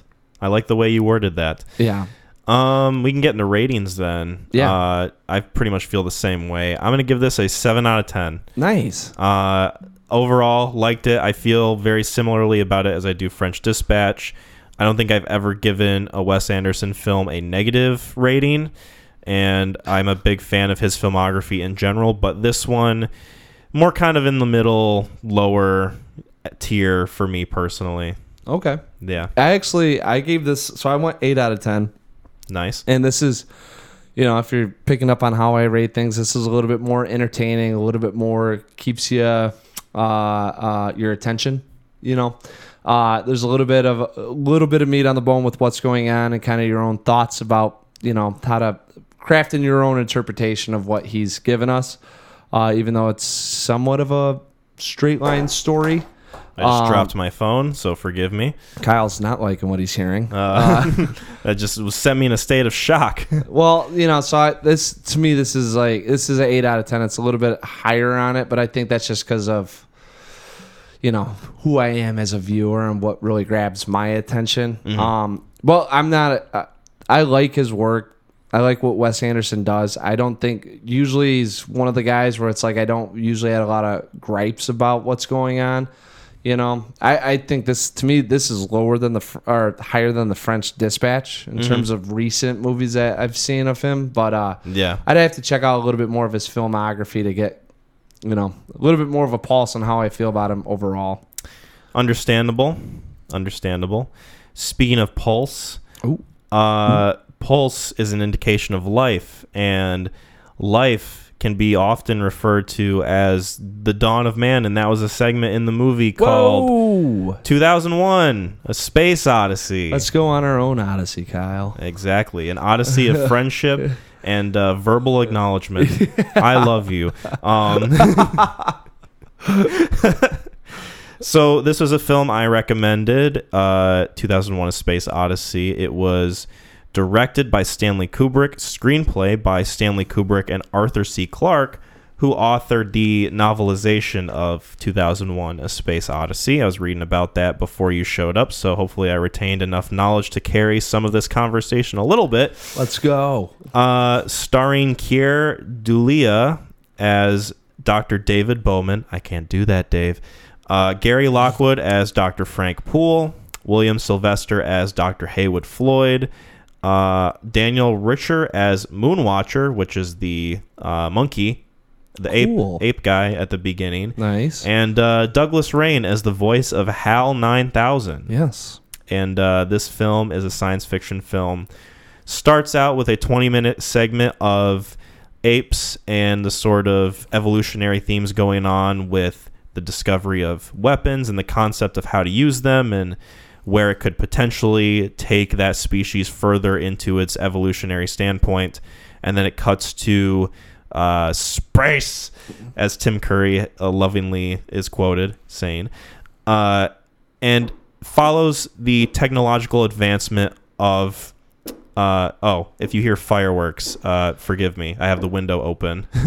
We're we're doing it live. this is it's around fourth of july that we're recording this a little bit. Like fourth of july is tomorrow. Yeah. so uh, people are celebrating a little bit early. Yeah. a little bit early. We'll find out if there's uh, if it you know in post yeah if it affects the quality. it might might you'll definitely still hear us more prominently but you know there might be a little bit more of a celebratory What tone if there were going on messages in those fireworks? oh Kind of like, morse code Yeah. it's yeah. the it's the sub they Well, I was thinking about like They War of the it. Worlds, you know, where like they zap in the lightning. Lightning never strikes in the same place twice, and it's just the aliens getting shot down. Mm-hmm. Like those things pop out, and there's little messages in there. yeah You know? It's the little alien from uh, Asteroid City.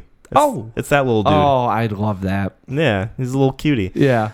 Um, that's a picture. Actually, that's the other shirt that I want. Is that picture just on a shirt, of like him standing there. holding the meteorite, Yeah. looking with his eyes. It's it gives me the same vibe as like that Bigfoot picture where it's like super fuzzy and grainy and it's like it's like the video where like it's kind of it's like a still of it and he stops and he's like just kind of walking, you know. It gives me that same vibe. yes. Um, but uh, going back to the movie itself, uh, before we were distracted by celebrations.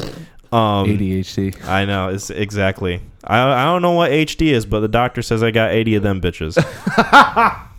Nice. I have to credit Matt, my coworker, for that one. oh, that is nice. Yeah. that's a good one. Shout out to Matt. Um, no, so it cuts from the ape storyline to uh, technological advancement of men. Space travel has become a commodity and an everyday thing for many high class citizens, and uh, space travel and all that. And uh, it follows Dr. Heywood Floyd as, uh, or Floyd Heywood, I think it is. No, Heywood Floyd. I got it right the first time. Uh, as Bonus he's points. giving a speech about a potential discovery that's happened on the moon and uh, they go and investigate it and then it cuts from that storyline to uh, david bowman and frank poole doctors on the spaceship journeying to jupiter for a mission that they're on. There, accompanied by hal 9000 their uh, Are you gonna go through the whole thing, or? their ai computer system. Uh, and that's where i'm gonna stop yeah, I was before- about to say it really is. There's only what thirty minutes of dialogue in this thing, so it's not even maybe easy. Just uh, it. How long is it? It's there's a 99 or 100 minutes of non-dialogue scenes. yeah out of a 143 minute runtime Yeah. So uh, yeah, there you go. Just do the quick math, and you have that. You, ha- you have a nice short story on your hands.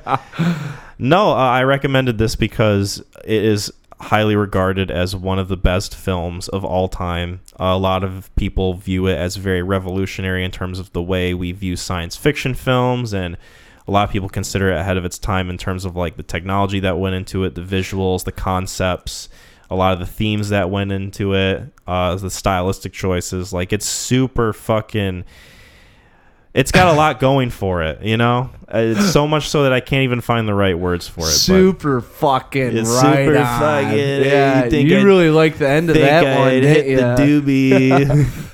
uh, Yeah, you think I'd be tripping balls towards the end of this movie. Oh my god, I completely forgot about that and how long it went on for. I didn't realize that um, this movie had the ape scene in it. Like Oh. I, I've seen, I've watched that scene referenced in plenty of different. Oh, it's iconic. There's there's uh, the whole film's iconic. I've seen, I've seen that clip before, and I Yeah. didn't know that it was from 2001: A Space Odyssey. I thought it was going to go more into like just the space aspect of it right from the get go. yeah, we had a we had a we had a book, a thousand and one movies you must. You know, no plug here. A thousand and one movies you must watch before you die. Mm-hmm. And uh, that was on there, and that image of the ape when it flings, it's kind of like coming d- bashing down on the on the bones. Mm-hmm. It was that picture. So I hadn't watched this until 2015, I want to say. Yeah. and like I was like the the fucking meme from Once Upon a Time in Hollywood. Oh yeah, where he's pointing. Leo pointing at it. Yeah, that was me when that popped up, and I was like, "Oh, great!" Like that happened within the first five minutes of this film. Well, probably it wasn't five. I think I audibly said to myself like, "Oh wait, this is in this movie." Yeah, I didn't know that. That's cool. yeah. There was there's a there's a bunch of you know there's probably a couple things that you see in here and things that I mean depending on what you do with life that you don't see like the Stargate scene. So, Mm-hmm. um, yeah. yeah. So what what what initial thoughts? I mean, you get you got two hours and oh yeah. forty-three Um, minutes, twenty three minutes well, of where do you begin with a movie like this? very tough. Dawn Because- of Man. there's so much going for it and there's not a lot going on in terms of I shouldn't say that. I I, I want to preface by saying like I really like this movie and oh, I think that visually it's stunning, way ahead of its time. Uh, Like you said in the last episode, you can tell it's an older film from the 1960s, but it introduces a lot of cinematography and visual style that was really ahead of its time yes. like super fucking well done. I love how it's put together and how it does tell a visual narrative in a way. Like a, like you said, a lot of the dialogue is used sparingly. Uh, there's not a lot in terms of like characters or things being said or like the, you being spoon fed any information. A lot of it is just what you take in from a visual standpoint and from an audio standpoint because the music is very iconic too. Yeah. In the way that it's used, um, especially in the uh, Stargate scene. But um, you know, in terms of like how I feel about it as a movie, you know, it is one of those things where like when I watch a movie, I do like to have some sort of emotional connectivity with the characters or the story or whatever else is going on. And I did have that to some degree. Like I definitely did have that through the visuals and everything going on on screen, but in terms of like the characters and everything like that, you're not going to find many of that or There's much no of that in this movie. there's no cross there's no crossover or carry on. Maybe besides Doctor Dave. Is he the one that made it? Yeah, Floyd's- he's Floyd's he's the like one the that- main character who's like introduced 40 minutes in maybe. Yeah, if you go in terms of like the monoliths and their introduction or when you discover them, he's the only one that makes it into the next segment. Mm-hmm. Um, so and and it's kind of funny because like if you think about like a, an antagonist, it's not really until Hal pops up that you even have one. Yeah, and obviously the way you view this film and interpret it, you can view it in a way where maybe he is like a little more innocent than what the film is necessarily portraying, just thinking about like how AI works and artificial intelligence and the the concept of like free thinking and uh, ha- like a, a computer system having emotions, you know. Yeah. And that's what I that's one of the things I love about this movie is that it introduces those concepts for a movie that came out in the 1960s, you know. Obviously, I think with like some Philip K. Dick novels you would get a little bit of that, but introducing it in the film sphere, Yeah. I don't think was really a thing until this movie came around. I could be wrong. I don't know if No, I think there's probably you probably have back at that time. And this is only speculation because I'm not smart and I haven't read up on this. uh, I read a little bit about it. Yeah. Well, I'm not saying this, but I'm saying like if you're talking science fiction, you might have had maybe a little bit of thought process with AI Like hmm I gotta imagine that was around of the time, but like science fiction when it de- when it delved into space, it was kind of like colonizing space, or it was dealing with extraterrestrial beings, and maybe not necessarily looking at a higher power or how space and time are kind of interwoven together. hmm And you know, you're dealing with like uh, you know AI, which is prob was probably a very foreign concept of the time. Like obviously there were computers about. I mean, we were NASA was taking off. I think after this film, they did land on the moon, if I remember right. I think this came before the lunar landing.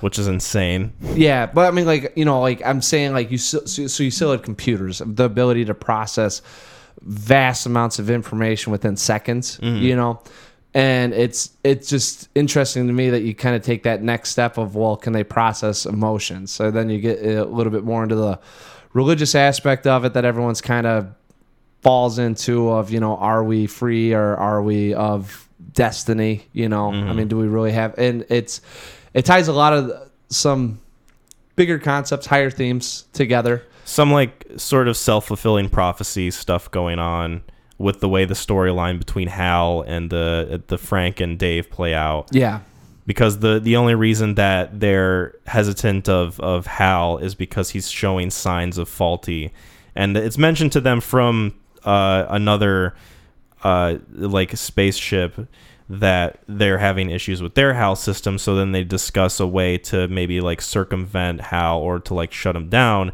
because he's showing signs of having fault. And then because Hal is reading their lips, he gathers what they're going to do, and so he ultimately like i said it's a self-fulfilling prophecy. He ultimately proves them right by being a, a menace and an antagonistic figure towards them. Like he purposefully kills one of the astronauts essentially. And Four then of 'em.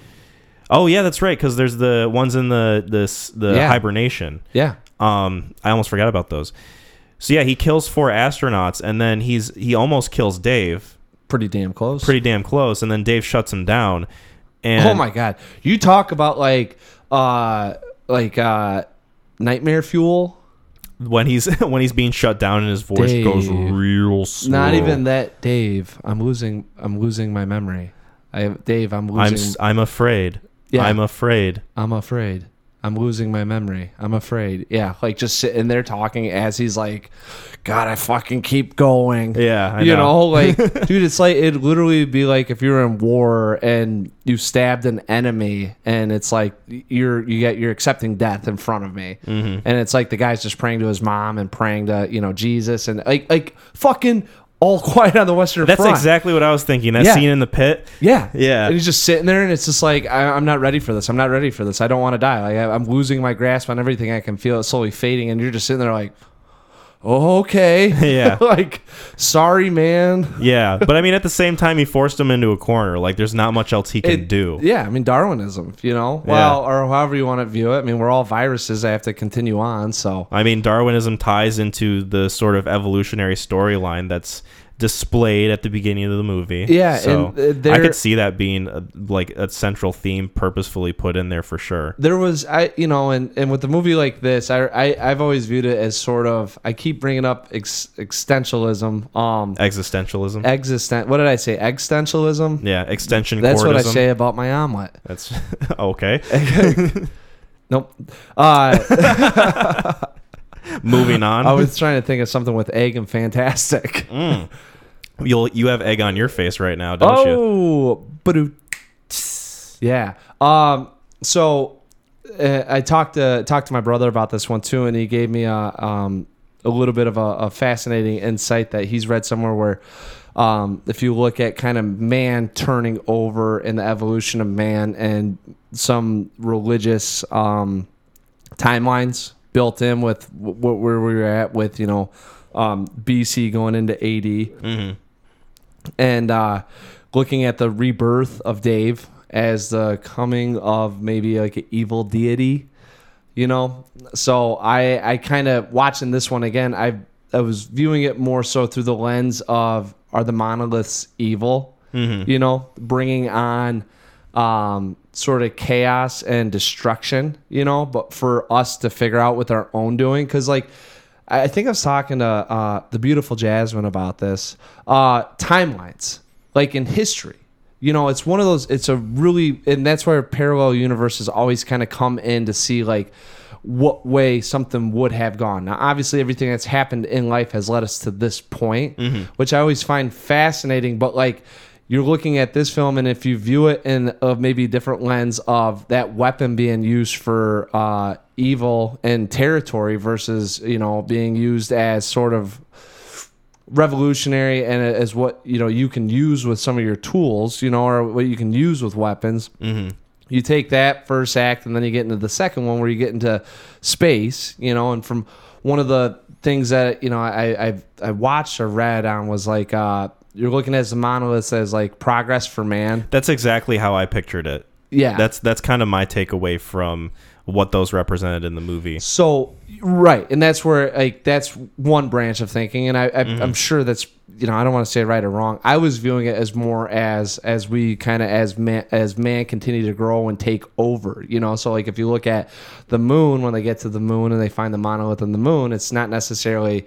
Um, you know, building spaceships and getting out to the moon, but more as colonizing space. It's imperialism. You know, you're looking mm-hmm. at sort of still grasping that territory because I think f- there was a couple things that kept playing a part. Well, so like territory was in the first two, right? Obviously, yeah, the apes, obviously with the apes and then yeah, and then you get into territory with man taking over the moon and colonizing the moon, right? Yes. So go on. I, I don't want to. I mean, we're we're talking here. Kyle. No, no, Yeah. like I, I'm glad that you have that more specific lens of it because to me, it didn't really go beyond uh, human evolution and the progress that man makes and how those monoliths kind of represent that. yes, Because to me, it, this is you know only my first time watching it too. The representation of the bone being used as a weapon, uh, going against the other ape tribe, and then like that's kind of obviously supposed to imply human evolution from that point on and how we because like technology doesn't have to be contained to something that has electricity or that's a computer or what like technology can be as simple as developing a weapon or the technological, wheel the yeah. wheel was technology it's revolutionary. I mean, you're looking at, at at modes that can reduce or increase efficiency, right? yeah like the advancement of, of of human capability Yes. and i definitely that's kind of where i saw that being represented with those monoliths a little more because you got that and then you got the moon one where they're a, they're more apt towards going to jupiter and exploring space a little bit more and then obviously with the uh, end with the last monolith uh, dave is becoming like a sort of super being in a way So hear me out, Mm. okay? Because yeah, that's how I, you know, that's how, it's viewed. I was viewing it as so they the weapon comes about right, or Mm. you know, your your the technological advancement of using the bone for you know obviously high, like more capabilities than what it was probably. Uh, d- don't want to say designed for, but what was being used for at the time, right? Mm-hmm. instead of using it for good, they use it for evil. They take over, right? They they they get rid of that other ape tribe. Now you see the advancement of man, which was it would have been that ape tribe or the other one to the colonization of the moon, right? So now we get into imperialism. So now we're using these technological advancements, right, to take over more territory, claim more area for man to to continue to spawn, right? Mm-hmm. So then you get into the third one, and it's not really necessarily AI, but maybe AI saw the fault of man and where we were going and the evil of the nature and decided that we shouldn't keep branching out, yet we need to look for other areas in which for our growth. And what happens?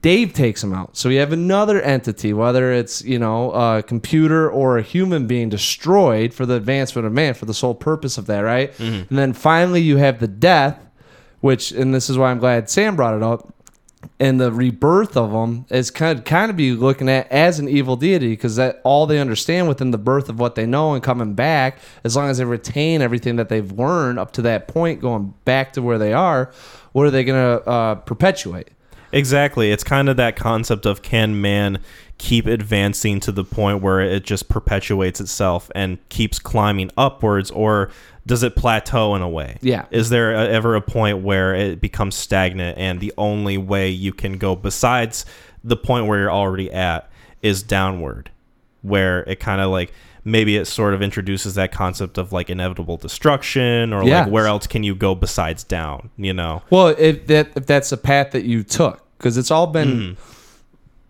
growth to a point, but I think growth in a, a negative way leads you to a, an end mark.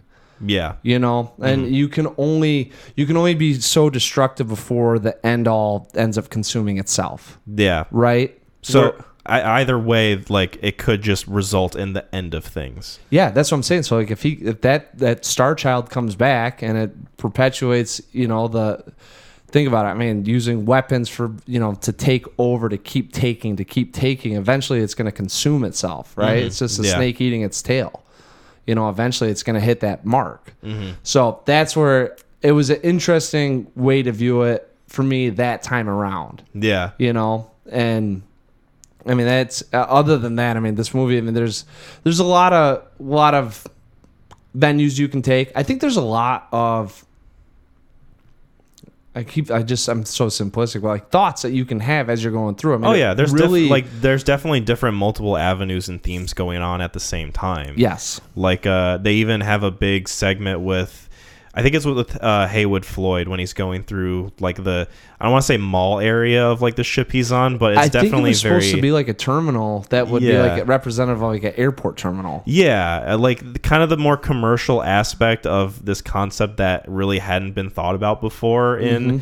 movies in regards to like science fiction or space travel. Like just the idea of commercializing space and this wondrous thing that's so vast and eternal, and you could do like endless possibilities of. You could still get a fucking Coca Cola sponsorship up there somehow, you Yeah. know?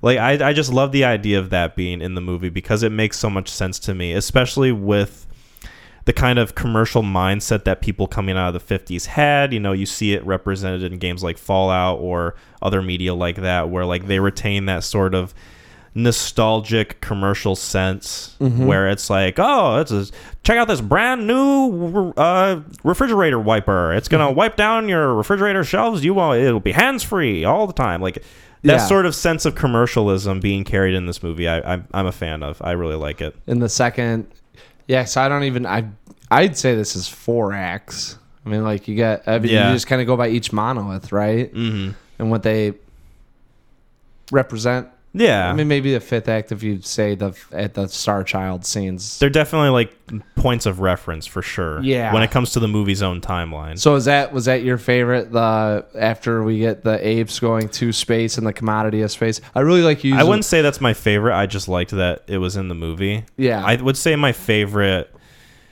was probably the last part of the movie, just with Star the whole, Child, like the Stargate stuff, like the whole psychedelic Yeah, nature of it. man. Yeah, dude, fucking far out. Love that. Sorry. So I actually, it's funny too because I, MGM. I, by the way, MGM they need to go back to their old logo. That thing was sick. Was that the one? Uh, that wasn't the lion roaring, was it? Mm-mm. That it was a drawn out picture of a lion, but they use two different colors. That they they it's kind of coming back now to show a lion's head. Okay. But that it was just a circle with the lion's head in there. It was like a blue and a yellow, you know, so you could see the lion. It, but it's not like a real I don't know if I remember it too much. I was about to say, but it was it just literally it was an underscore MGM, and then it was a circle with a lion drawn in there. But it was like a lion, the the mane, and then the face. And anyways, that was awesome. But um, they were they were losing money on this thing right when it came out because I guess they. So I think I read it cost three million to make, uh, which nowadays is twelve million. Either that or it cost twelve million to make, and it would be whatever it was, but. Yeah, the budget I have uh, at the ready is 10.5 million. So that's why I'm, like I don't know if they adjusted for cost of inflation, like for whenever that post came out, or that. But either way, Yeah, I'm not sure. it was a huge. It was right right away a huge commercial flop. Mm-hmm. And I guess what ended up bringing more people in is that they would do a bunch of LSD or smoke pot and go to watch the Stargate scene. I, I yeah, I can imagine that would be a, a trend yeah, that would happen in that day. like if TikTok existed back then, be like, "Whoa, dude, I'm at the movies. Check this out, Stanley Kubrick." yeah. Though that scene, like in Vix, probably you know, with any sort of high and like you, you, you know, it, I, I can only imagine what it would be like to be on like psychedelics or something to go through that because it's pretty, it's pretty outstanding just being sober going through it. I was gonna say the whole time I was watching it, I was just wondering about the filmmaking of it. You know, like That's- how they yes. filmed it, and I could tell like to some degree they used liquids and everything. uh, Like the way it was kind of flying towards the screen, it looked like buckets of liquid being poured down and just Mhm. like discolored in a way. Yeah.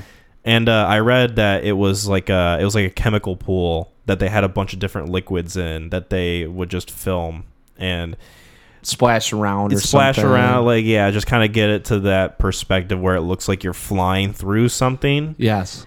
And uh, I don't I didn't get that far into reading about it before you got here before I could figure out exactly how they filmed it, but I knew it had to be like liquids of some kind. Right. And so that was really cool to learn that I was a little bit right in a way. You know? Believe that. believe that. Um, I was more so reading about the uh, writing of it and Stanley Kubrick working with uh, Arthur C. Clarke. Arthur C. Clarke and how this movie and the novelization of it, because I mean they pretty much kind of split the work a little bit amongst themselves, was being done at the same time, and that Oh.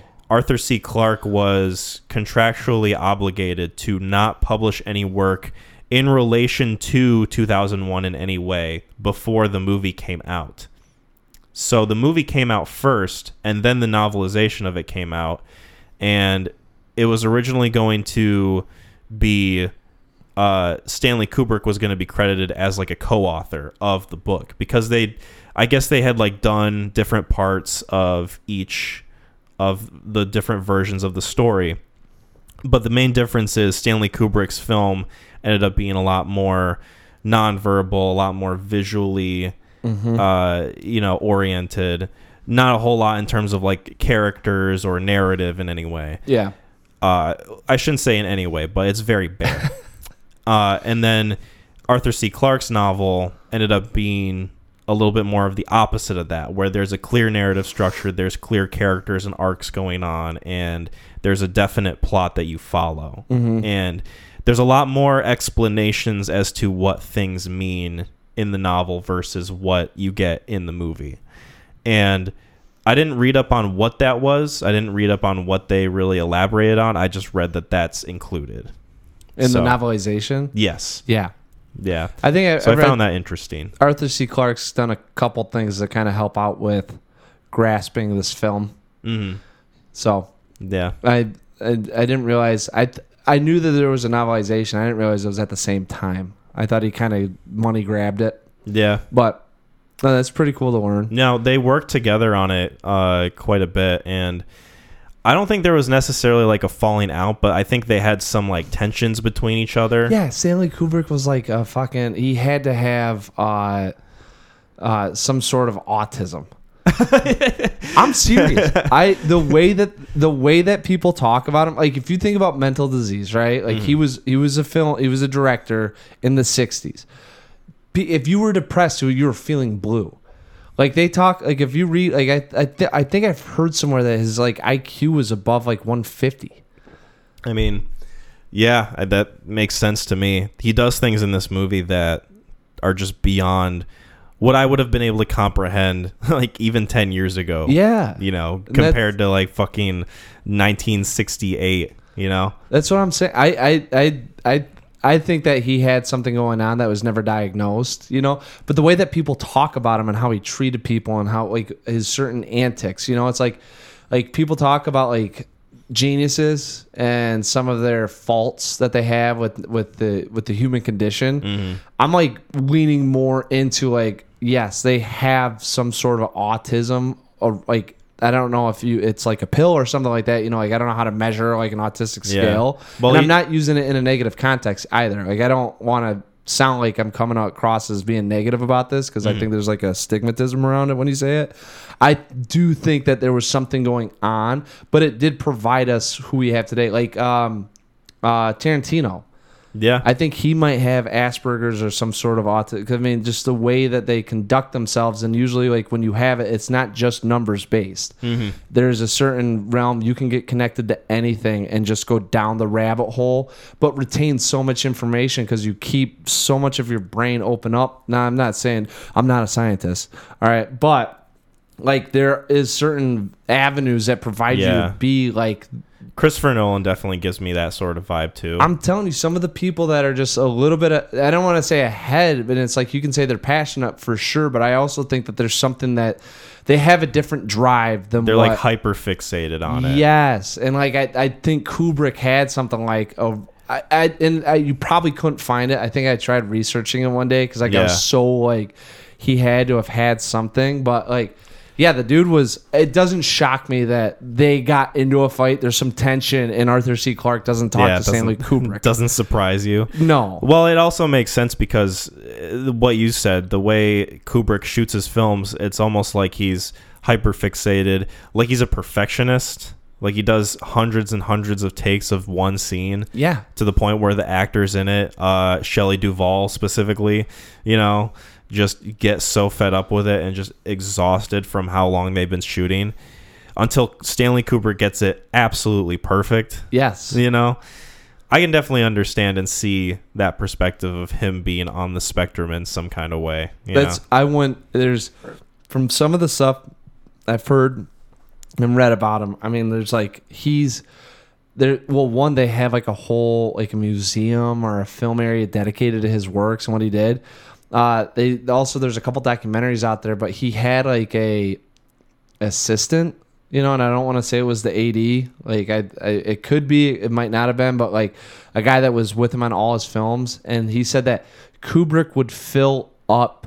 Uh, like two by two by two boxes, you know, the cardboard boxes of like post-it notes and pages and pages of written dialogue, written ideas, written thoughts, and just stack them in here. And he said he had a whole warehouse dedicated to these boxes. Mm-hmm. Like, could you imagine spending all of your time just writing out exactly what you see and then having to have a person do it like it's probably a reason why he never really had i mean and i don't want to say big name actors because obviously there were big name actors that were in some of his films but like he's probably a lot of the people that wanted to work with him needed to get into something yeah and you know yeah i don't, I don't and i'm sure that i can hear people but like the last film he did was what? Eyes wide shut? Yeah. You know and With, i'd be uh, tom cruise. And Nicole Kidman, and I'd be curious as to you know who else you know that name brand that you could recognize in that thing. nicole kidman scares the shit out of me.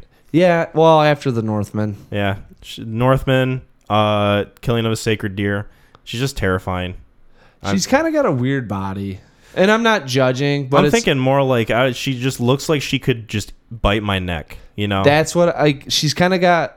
It's slim, but it's very lanky. So it it's you know the skeleton guy. yeah What's his name? And uh uh you know Nightmare Before Christmas. jack skellington Yeah, like that's what she always kind of like in the Northman the most is what she reminded me of. yeah and I, like it's just it's that like almost claymation kind of disjointed body like she movements. she looks like she belongs in a tim burton movie yeah, it that's what and I'm that's what I'm saying. I don't but want an people- animated one like, oh man, like no, it's just that's how like the Northman, and then we watched the killing of a sacred deer whenever I can't remember last summer, yeah and I had the same like, yeah, th- she just kind of has a weird she just weirds me out movement with her, yeah, the bones moving in a certain like way. her facial structure. Like it's not even her fault. It's just the the she just looks people evil. have you know looks that scare you. It- she terrifies me, and I think it's it doesn't help that she's like kind of taller than the average woman.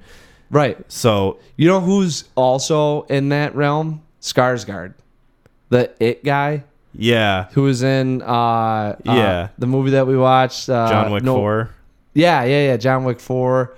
Uh, he's another guy. Mm, That's like, and if you, that's what I'm saying. Like, there's there's just certain people that just have a yeah, they just have they just have a look about them. well the look and then the way they move. I think there's got to be a. Yeah, know. he could play a live action Jack Skellington. That's what I'm saying. Yeah. Maybe I have some fears with Jack Skellington. I think I think you do. Don't don't go into a hot topic. You'll you'll be petrified. yeah, I know. Yeah. I feel like Ace Ventura too when he walks into the fucking uh, uh, uh, what do you call those things when they get uh, the raccoons uh, exhumified?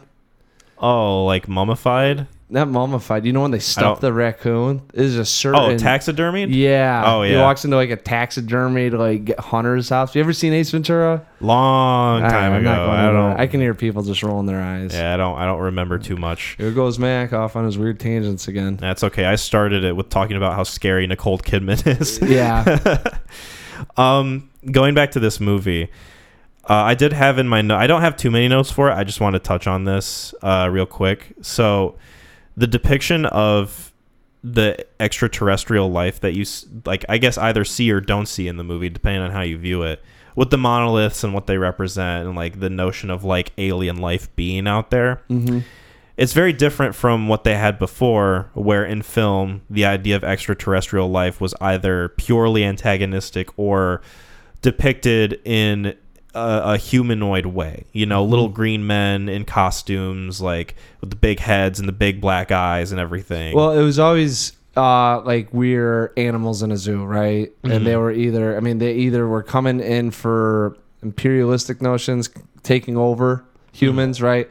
Or the study of humans. yeah, Like that's, it's one or the other, wasn't it? Neither of them very good. right. A lot, know- a lot of it very like on the nose, almost borderline cartoonish in a way. Yes. Whereas this film, and I think I read that Carl Sagan had some ideas to offer to Stanley Kubrick, and then uh, he went and saw the film and said to himself, "Oh, I guess he did listen to me."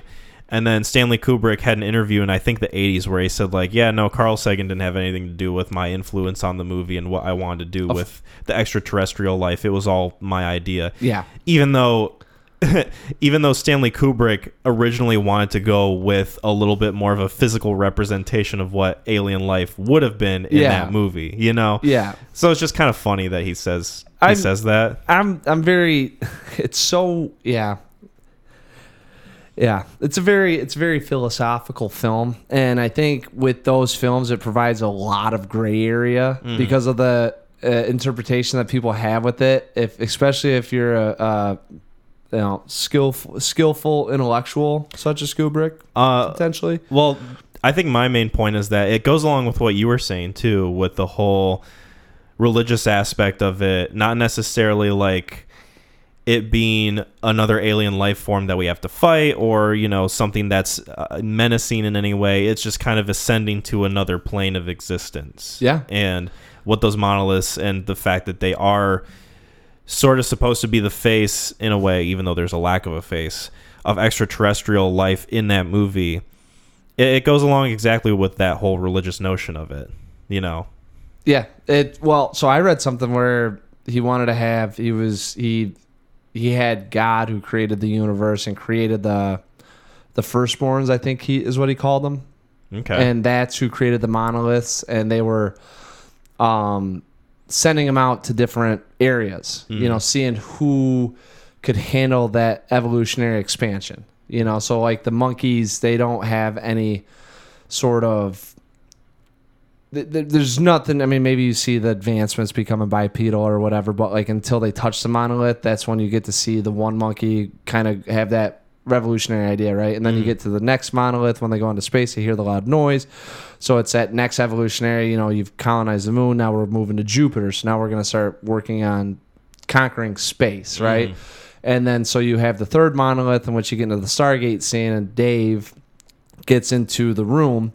Uh, I read somewhere that it's supposed to be you could view it as like a uh, sort of a um, you know zoo, like a mousetrap. You know, like what you house certain animals, like in. an extraterrestrial's idea of what a room for humans would look like yeah, exactly. Mm. And um, you know, and then you get into uh, you know the, the the fifth monolith when they become the star child, and the star child's a representation of the firstborns acknowledging that someone has the capability, you know, to um, descend or ascend again and, and provide that that next evolutionary step, if you will. So I mean, it's kind of like what do they do? The time is an infinite circle you know it just keeps it'll rinse repeat you know? You just go right back into it. You just take another step forward um so i read somewhere that he he he wanted and it wasn't he wanted to show god and uh him and what, arthur c clarke got into an argument or something about that and someone just said you you you can't show God on a screen. Yeah. you know, like there's no way that it's gonna meet up. There's So- gonna be riots in the streets if you show God on the Yeah. So I mean, it's kind of, but it's that's what I'm saying. It's interesting because it, you get into the monoliths, and it's it is. I mean, right there, there's a you know, is it is it is there a religious deity involved with it, or is it you know, I mean, is it space alien life forms that come through and they're observing us and they're watching these little, you know, because like we watch. You watch a virus spread, you can, you know, you could take something and say, "Oh, this has the capability of being this deadly," mm-hmm. you know, and then you study it and you use it for whatever reason you may use it for, right? You could have that that that thought process that there are you know uh, extraterrestrial beings that are watching us and seeing us and what we can do and saying this has that next step and maybe you you know you harness us now to do your bidding to do whatever like Yeah. it's it's a very interesting um there, there are very interesting thoughts that go with this film and i think it just it cracks me up that we could sit here talk about a movie from 1968 and like did god put those things down or did fucking aliens what are they going to do with us What's crazy is that we really haven't even talked that much about like the filmmaking itself or like the set designs. Like I love the way the sets are with the room and how liminal it looks. It, it definitely gives it that like dreamy, almost like otherworldly feel, but it's still familiar enough to where we recognize that it's a room. You've got the whole commercial aspect of the spaceship and how like kind of empty and bright white it is. Mm-hmm. And then like even just like the concepts that it introduces that obviously we wouldn't think twice about it now, but in the fucking 1960s Stanley Kubrick made a movie where someone FaceTimes somebody. yeah And that's that's crazy to me. It's almost like that idea of like Star Trek introducing that technology that we use today that we don't even think twice about, but it's just crazy that he introduces that as a concept in the 1960s and we we think about it now as like just an everyday use. Well, yeah, I agree. I, I do think there are some concept like that. Like there's some things that happened that in 1960. I think it is very it, revolutionary. Maybe not revolutionary. Maybe kind of grandiose. Like you know. You like there might be 10 people that say like this is going to happen, right? And then mm-hmm. you say like back in 1968, right?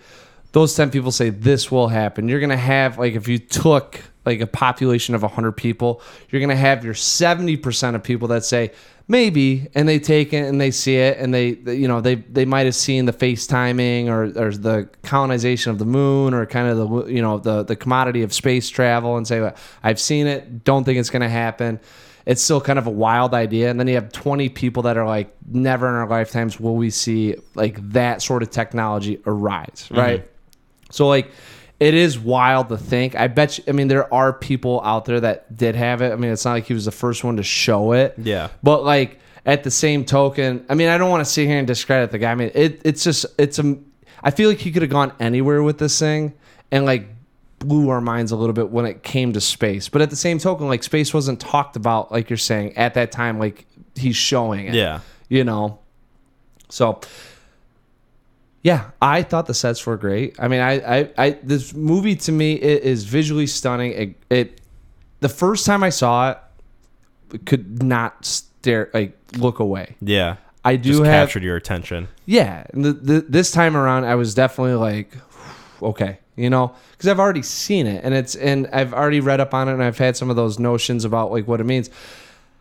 I really like it. I mean, and, and I guess like what I said before, it's a movie that came out fifty five years ago, Yeah. right? Uh, I'll say yes. Yeah, I'm not great at math, If- so sure. yeah, fifty five, depending on the release date in nineteen sixty eight, if it was released then. Yeah. Um, yeah, I think this thing holds up to a certain extent. I really do. Oh yeah, for sure. And like just thinking about it in the 60s and how it was made like the the notion of zero gravity or like this the rotating sets or like how they Man, film this- certain oh. scenes and like people walking on the ceiling and then like the camera kind of like turning but not turning in a way to where like it looks like a person's walking upside down and just the different things that they do that make that me was wonder how wild. they To did me, it. Mm-hmm. that was wild. That and the centrifugal machine, like it felt like he was being a blowhard when he started doing the different angles. Yeah. Like, hey, look what I can do. yeah, kind of showing off. Fucking Like, believe you make you guys believe that he's moving with zero gravity. uh huh. yeah, It's like, I'm about to blow your mind, yeah, dudes. yeah. I'm not even talking about the Stargate. Yeah. Yeah. We're not even there yet. yeah, like I, yeah, I li- I liked it. I think there's a couple things that were like there when it gets outdated though. To me, is when it when it really sucks me out. It is like It kind yeah, it kind of takes you out of it. man, like being in an airplane and just puncturing that door open. It's like, you know, Uh, yeah. and then it then it kind of comes back down and you you know get back in. Um, Yeah, I think a lot of my issues with it definitely have to do more so with like the lack of characters or narrative that I can attach myself emotionally to. Because even though Dave is a character and even though he's like almost like the central figure of the story and he's like the protagonist and the face of it, he- he doesn't really have much to his character. There's not a whole lot of depth, there's not a whole lot of emotion there no, it's just purely he's just purely a vessel for which we follow and that's it Yeah. you know like Yes. there's not much there in terms of a character and Like I, that's something that i wish we kind of had a little bit more the anointed guy to be the you know supreme being. like if dave died instead of frank and frank was the one to go through stargate it wouldn't have made a difference No, hell you no. know like Yeah, they're they I- just basically play the same character Yeah, that's why. I mean, it's just it was it's just some guy. yeah You know, that's why I don't know. And also, I just saying that out. It's like, all right, did they create God? like, yeah the, the baby supreme being coming back. Yeah, You know, right. It's like, is that what? Yeah, the the narrative. This is a peculiar narrative. Just kind of thinking about it because this is an actual, like when you talk about a visual narrative. I don't Mm. know, like, I don't know how many movies could hold this title. That at least I've seen that I either enjoy or yeah you know, like some Terrence Malick films I feel fall into this realm. Mhm. You know, but those are so surreal. Whereas this one actually has a driving point.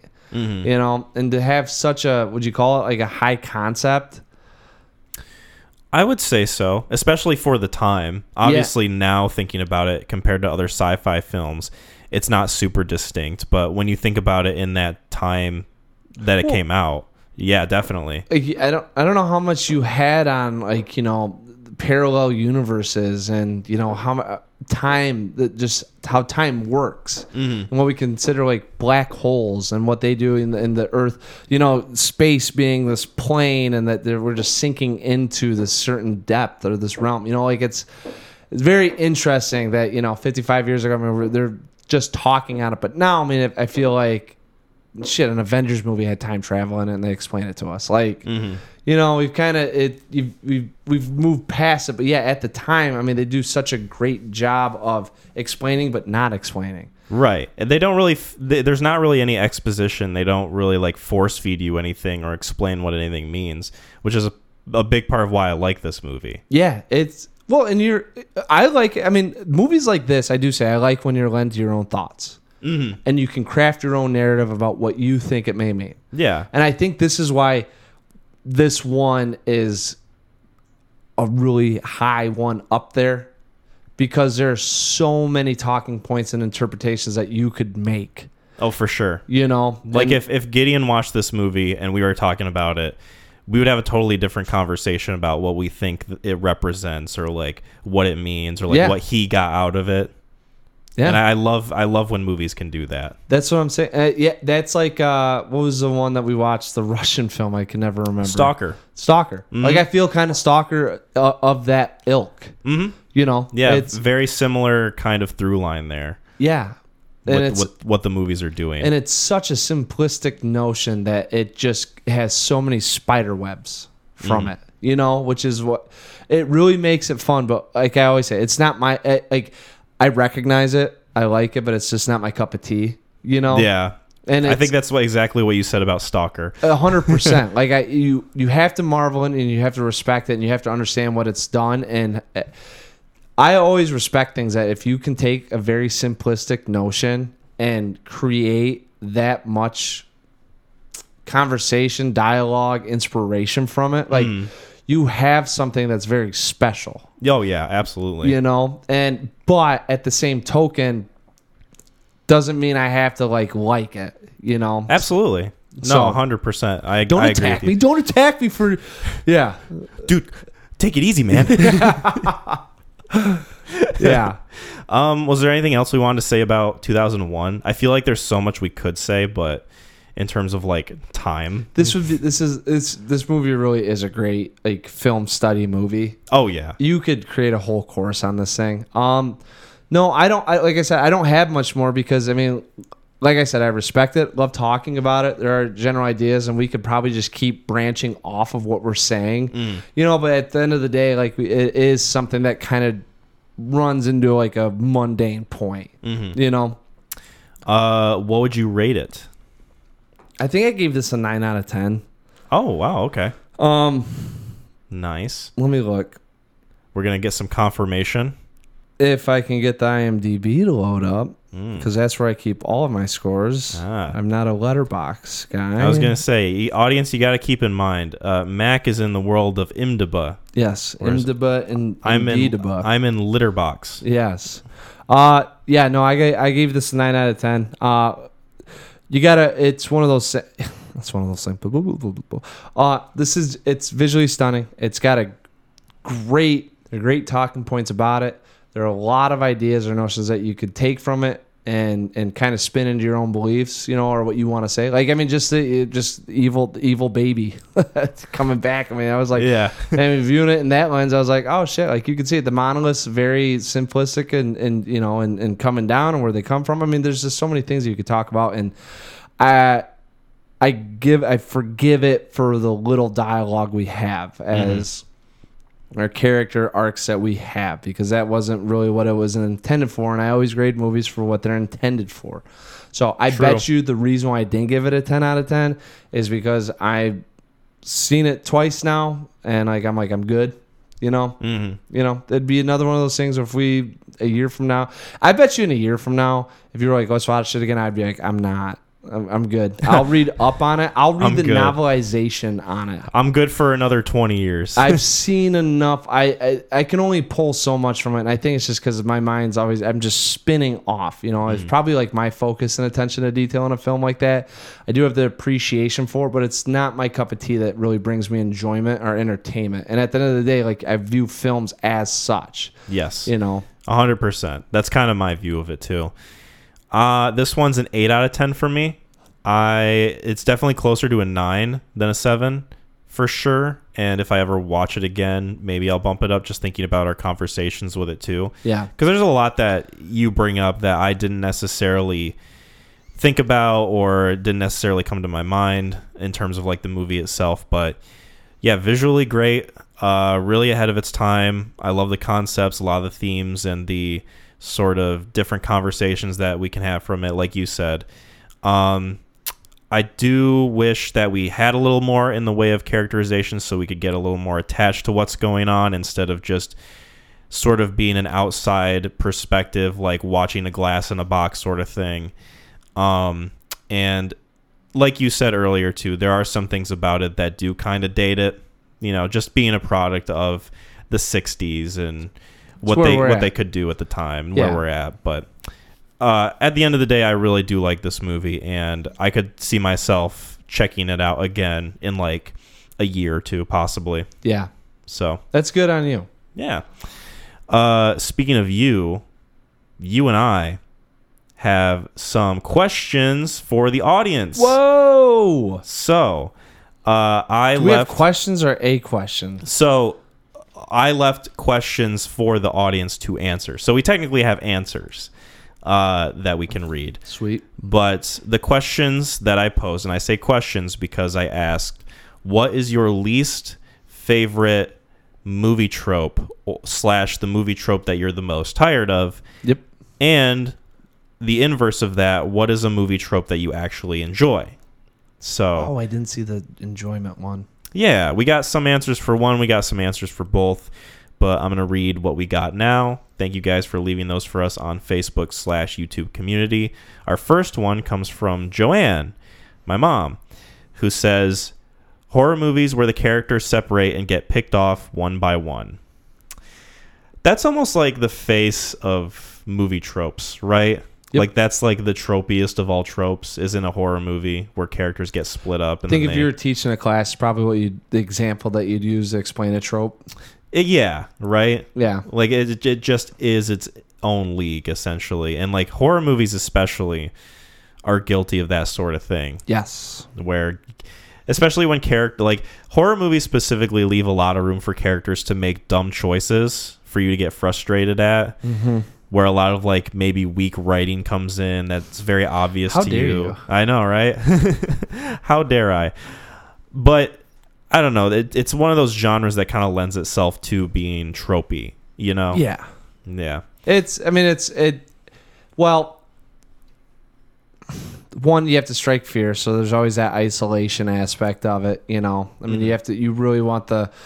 I don't know if people project, or I mean, you probably think they are if they're questioning the character's decisions. Yeah. You know, so I mean, it's it makes it easier when they are isolated because you are looking at an individual person, probably thinking of your own choices that you do. You know, hmm so that's probably why it plays into it, and there's probably no other way to get around. You know, like because if you have a group that's just gonna get killed, like all three of them, you can't get pissed off at once. You probably, you know, figure out who's gonna make it, and at the end of the day, one of the three will be left standing by themselves, Yeah. either making good or bad decisions. So, um, yeah, it it. I yeah, they have to write it that. I think that you just have to do it that way. Yeah, and that's definitely the nature of the genre. The the thing about it is how do you write it in a way where it feels earned and natural and not forced and stupid to where you don't believe that the characters would actually make a decision like that. You know, it's one of those things where It's like tough. as it, it definitely like comes down to being like a good writer and a, just Right. a good like screenplay writer in general with how you go about doing it in a way where it feels You know right for the movie. A good one right there, Joanne, is Cabin in the Woods. Haven't seen that yet. Really? Yeah. Oh. Oh. That's one I know. And Gideon talks about it all the time. It's it they it's tastefully done and I think that would be a great example of how to do it. But they Mhm. also are using it, I I always think it's easy to poke fun of something because you already have the material there. hmm You know, so you can kind of figure out how to how to make a satire of it, if you will. I've heard, yeah, I've heard that it's more satirical. It is, but it's one of those things where the choices that are made are more, I would say, well earned because of kind of the vibe the movie's giving off. okay. So it still is a horror movie, but it's yeah, I, that that's one that I would say if you want to watch where you want to feel rewarded with bad decisions, hmm it's like that. Because yeah, the other ones are just, I mean, and slasher films and the easy layup ones. I mean, that's like Freddy and um, Jason and Michael Myers. You know, all that stuff is Yeah.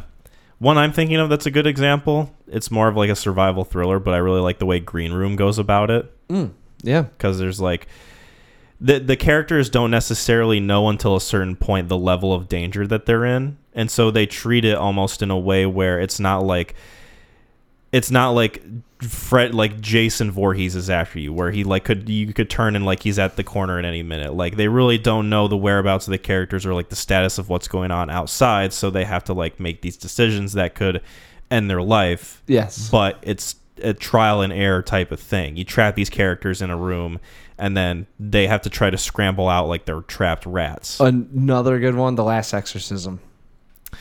the Last Exorcism. Yes. I don't think I did. I watch that. I don't think I have. No, I and I almost I might not this time around, but I might recommend it because it's uh um it's it's another one of those things where you're you're figuring things out as you go along. It's a horror film, and most of the decisions that are made, there might be one questionable one, Okay. you know, but like a lot of what's going on, you are. It's almost like a horror drama, hmm you know, kind of figuring things out as you go along and figuring out next steps. I mean, it's it's it's interesting. One that one that I always find goofy is the happening.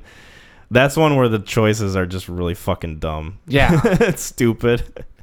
like John Leguizamo's character, how he like, I haven't seen. I oh, okay. I've watched it. I've watched all of ten minutes of it. Yeah, go watch uh freaking uh uh I can't think of it. oh well. Maximum Overdrive. okay. Yeah. There we go. We thought of it. Yes. Uh, our next one comes from Megan, and this is kind of a reply to uh, Joanne's answer. And uh, shout out to Megan. You're lovely, by the way. Uh, she says the horror slasher movie trope when the protagonist makes the dumbest decisions that put them in immediate danger is one I can't stand.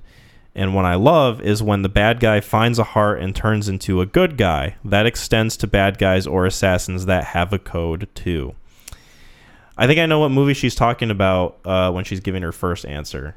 Uh, Funny Games, which is a movie where I think it's definitely satirizing that genre in a way to where at least a little bit because those characters they make choices that aren't necessarily the greatest and there's things that they could do to like make the situations better for themselves but like the movie inherently is supposed to frustrate the audience you know? Exactly. Yes. so to me that's kind of a good aspect of the movie Yeah. but there are definitely other films where like the main character makes choices that are just plain stupid that just puts them in needless danger that they don't need to be in Yes. yeah.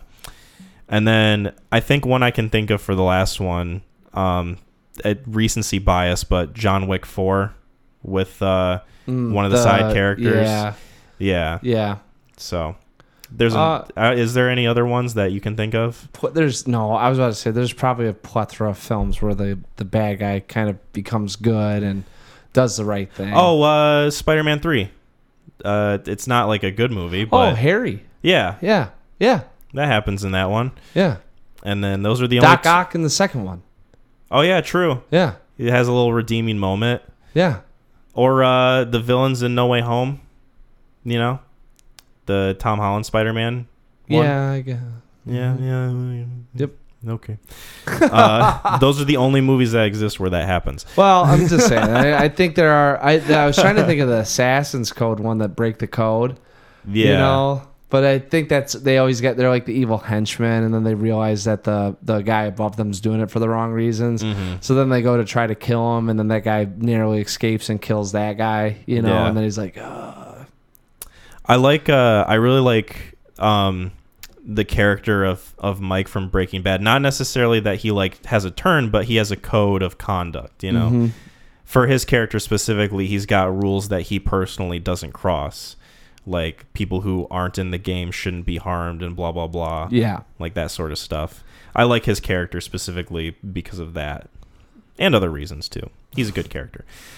They're all good characters. Watch Breaking Bad. Watch Better Call Saul. please. Please.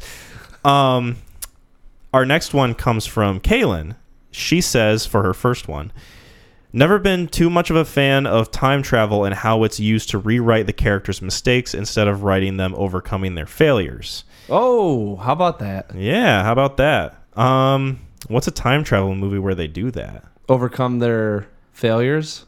Yeah, or where they like try to. Ch- I, I, I fucking good example of this is uh, the Flash. that's Oh. like a big central plot of it. He tries to go back in time to save his mom, and then things get fucked up, and that's the whole plot of the movie. And he didn't kill his mom. But Mm. what else did what was his over like that's what I kind of think about it was overcoming their they go back to overcome their mistakes to rewrite it instead of going back in time to overcome their failures and grow from it. Yeah, I don't know. I think I think No, we do know. We're We going to talk know. about how we know about it out loud. yes, absolutely. I'm totally not just working through it at the moment. Yeah. and wondering you're where I'm going to go with this conversation. Well, that's what I'm just kind I'm trying to think cuz I think every like the first one that popped in my head was Back to the Future. Oh yeah, But like But that's the movie though. Like Like at what point does it just become a plot device and at what point is it just the central theme of the movie? You know? Cuz like that's what the Flash is pretty much. That's what Back to the Future is Mhm. pretty much like I don't know. I guess Endgame. Yeah, Oh, maybe, maybe. but oh, yeah, whatever. I don't want to give anything away. I I think the fact that there's time travel in it isn't really a spoiler. Right. I think we're good to mention that. Okay. Yeah. I'm just trying to think of movies that where we that is a that is a good trope where people go back in time to fix a problem that they created Yeah. instead of growing from it and going back and that's a that's the part that I'd be interested how you would write that mhm. going back in time to recognize a failure and instead of going one way like like uh it'd be an interesting movie to see someone go back in time, right? And let's say that they um they missed out. Uh, so you, I'm trying to think of like a failure. Like what's a failure that you could say? Like a missed business opportunity, like that? Because the failures and mistakes feel the same way. Well, I, I can think of a movie where like the failures usually stem from time travel being implemented in the first place, and that's Primer. That's what I was thinking of too. Yeah. But I'm thinking of like, all right, so so let's say you have a failed business opportunity and you just became an absolute drunk, beat your wife and kids, like that'd be the next step would be to go back in time, still fail at the business, miss it, but then treat everyone better, right? And, Yeah. like there's actually the the family man. Okay. The family man with Nicolas Cage would probably be the closest one I could think of that. There's one. Uh, it's about time with Yeah. Domhnall Gleeson. Yeah. Yep, that's I, He I does was a similar thing. I was trying to think. I was like, I think that's kind of of the same vein, but he there's multiple. There's multiple, and they're a lot smaller. Like Yes. it's just like oh, things he could have said in conversation better. Yeah. So then he goes back in time and just says it the way he should have. Yeah, You know. yeah. But yeah, that's a good example of that. Okay. Uh, and then her next one for the second part was not sure if this is a trope, but I do enjoy finding little Easter eggs thrown in the movie's background, referencing previous movies or ones the director has worked on. So Easter eggs. Hey, was there an Easter egg in Asteroid City? Was that the Roadrunner and Wile E. Coyote? I think yeah, okay. that was for sure a Roadrunner Easter egg Yeah. or like a, a nod to it at least. Yeah, like a Looney Tunes nod or something. Yeah. yeah, for yeah, I definitely think that was. They they were talking about because you could see the Roadrunner. It's like, oh, that's got to be Roadrunner, and then but you never see the coyote. But then Billy talks about the bus pancaking a coyote. mm-hmm. So I like certain references that they feel natural and they feel like it kind of enhances the world of the story a little bit more. Like Quentin Tarantino's movies, how each of his films has like Applewood cigarettes in it. You know, Yeah. I like that kind of stuff. But when there's a movie like, um, uh, let's say, uh, let's just say Ready Player One, where the whole movie is just references and it's just like, hey, look at this. This is nostalgic. Hey, look at this. You like this intellectual property, don't you? yeah, Like, that's when it gets a little much for me. You know, yeah. that's when it's not not as fun. So I think I think Mac can agree with, with I me. oh there. yeah I do I I, I I I've always liked the Easter egg ones I don't I do agree I don't like it when it becomes a part a theme of the movie Yeah. if you will Just it's not constant like references. yeah and it doesn't have to be reference I mean either within dialogue or just visually picked up hmm you know I do Yeah. like the little ones that are strewn in and out that you kind of can Like Space Jam 2, how they had Rick and Morty there. It's like, oh, it's Rick and Morty in Space well Jam. see that's what I'm saying like I I don't like to me Easter eggs aren't necessarily like in dialogue like you just pick up on you know certain things being done or you know newspaper Mm-hmm. article that it just kind of shows it's like oh shit you know Yeah. there you go so I do like that but yeah when they start when they start when they hammer you in the head with it. yes I was about to say like uh oh Thor Love and Thunder Oh yeah. all the meme stuff that like I didn't even really know about but you're like yeah they had like eight meme things in there that he just found funny that he just went off with yeah. you know I don't even remember him anymore. That No. movie is. I've kind of purged it from my head. Yeah, it's upsetting. Yeah. R.I.P. Our last one comes from Sam, and he has two different answers. Yeah. uh, for ones that he doesn't like and ones that he does. So his first one is I cannot stand when a sci-fi story goes to a rural, desolate area. Examples of this: Signs, Looper, Interstellar, and most recently Black Mirror episode Beyond the Sea. I want to watch that one. That's the one with my boy Aaron Paul. You haven't seen I haven't seen that yet. Looper? I've seen Oh. Looper, What one have you seen? uh, Beyond the Sea, the Black Mirror episode. Oh, yeah. Yeah, I want to watch that one because my boy, my boy Jesse Pinkman, I bitch. heard I heard that it's uh it'll blow your mind. I heard it's good. I heard it's one of the better ones that's come out for this season, so I'll probably check it out eventually here. Um yeah, I mean Looper Looper is what set in kind of a desolate It's like a desert but they're in a town. Like it's a very kind of farm area almost. But then they like get into different locations where it's just nothing but like a grain like a grain field or something. Yeah. It's been a long time since I've seen it, Looper. and I remember liking it, but I'm trying to think of like the locations of that movie. Uh, so I, I got to talk to Sam about it because I really didn't follow it. I thought he was talking about like a whole movie, and it's just like talking about like one of the acts where they're living in that. Uh, Looper, one of the acts is I think it's either the second or third act when they specifically on the farm. Yeah, and that's he- that's what I'm thinking of Yeah, with the kid and everything. yeah, it just kind of really takes away from some of the desolate, you know, and Interstellar's. I don't know if I necessarily agree with that one fully because he he did say he he talked to me privately and said that that one he gives a pass. okay. I, I think the opening exposition, if it leads off in that sort of world, you're all right because we're moving on from it. Yeah. I think more of the gripe is when you take these rich industrial, like Blade Runner 2049. Mhm. Like there's that scene, right? And they do come back to it, but it, you're not in that area for the whole movie. Yeah. one of the acts. Like that's where you got to think like 30 to 40 minutes of just being on that farm. I'm you know? surprised he didn't list Star Wars because I know a lot of fans of Star Wars are tired of them going back to Tatooine all the time. I think you might like it. Oh, I, I don't know. I just know that that's something I've read online that fans of the series are just tired of. Yeah, but they're like, think about more of you're in this either post-apocalyptic world or you're in this desolate world or like even Terminator. You know, like you're living in this. There's a lot. Of, there's there's something that's occurring or about to occur, and, and AI or whatever's kind of taking over. Like they always run and go to a farm. Like I think that's like because I had the same thing. I was like, Yeah. I was talking to Sam about. it. I was like, dude, I don't know what the fuck you mean by like what you said. Like I don't. I thought he was talking about home movies. Uh, No, it's more so of like when we live in this world and then we're taken out of it. Yeah. You know, like in T two. You haven't seen it, have you? No. Okay. Uh, in Looper, we're in the city, you know, and you're seeing, and then we get taken out into the, only to be brought back possibly t- for the third act towards the end of it to live in certain segments of the city. Like Yeah. it's, it's one of those where we're in this really rich, wonderful environment that has its own character essentially. And then for some reason they bring you to an area that just feels so much lesser. Yeah, like I gotcha. You kind of said it, Independence Day Mm-hmm. When they go to the desert, but you know the other thing, like, and that's what I would say with Star Wars is that there's like a colony in the desert, it, in, or you could, you know, it's they might be like Will Smith might be walking through the desert, but he has a purpose of where he's going. He's not hiding in the desert. He's not stuck in the desert. I mean, it's just part of where he's at and the crash landing.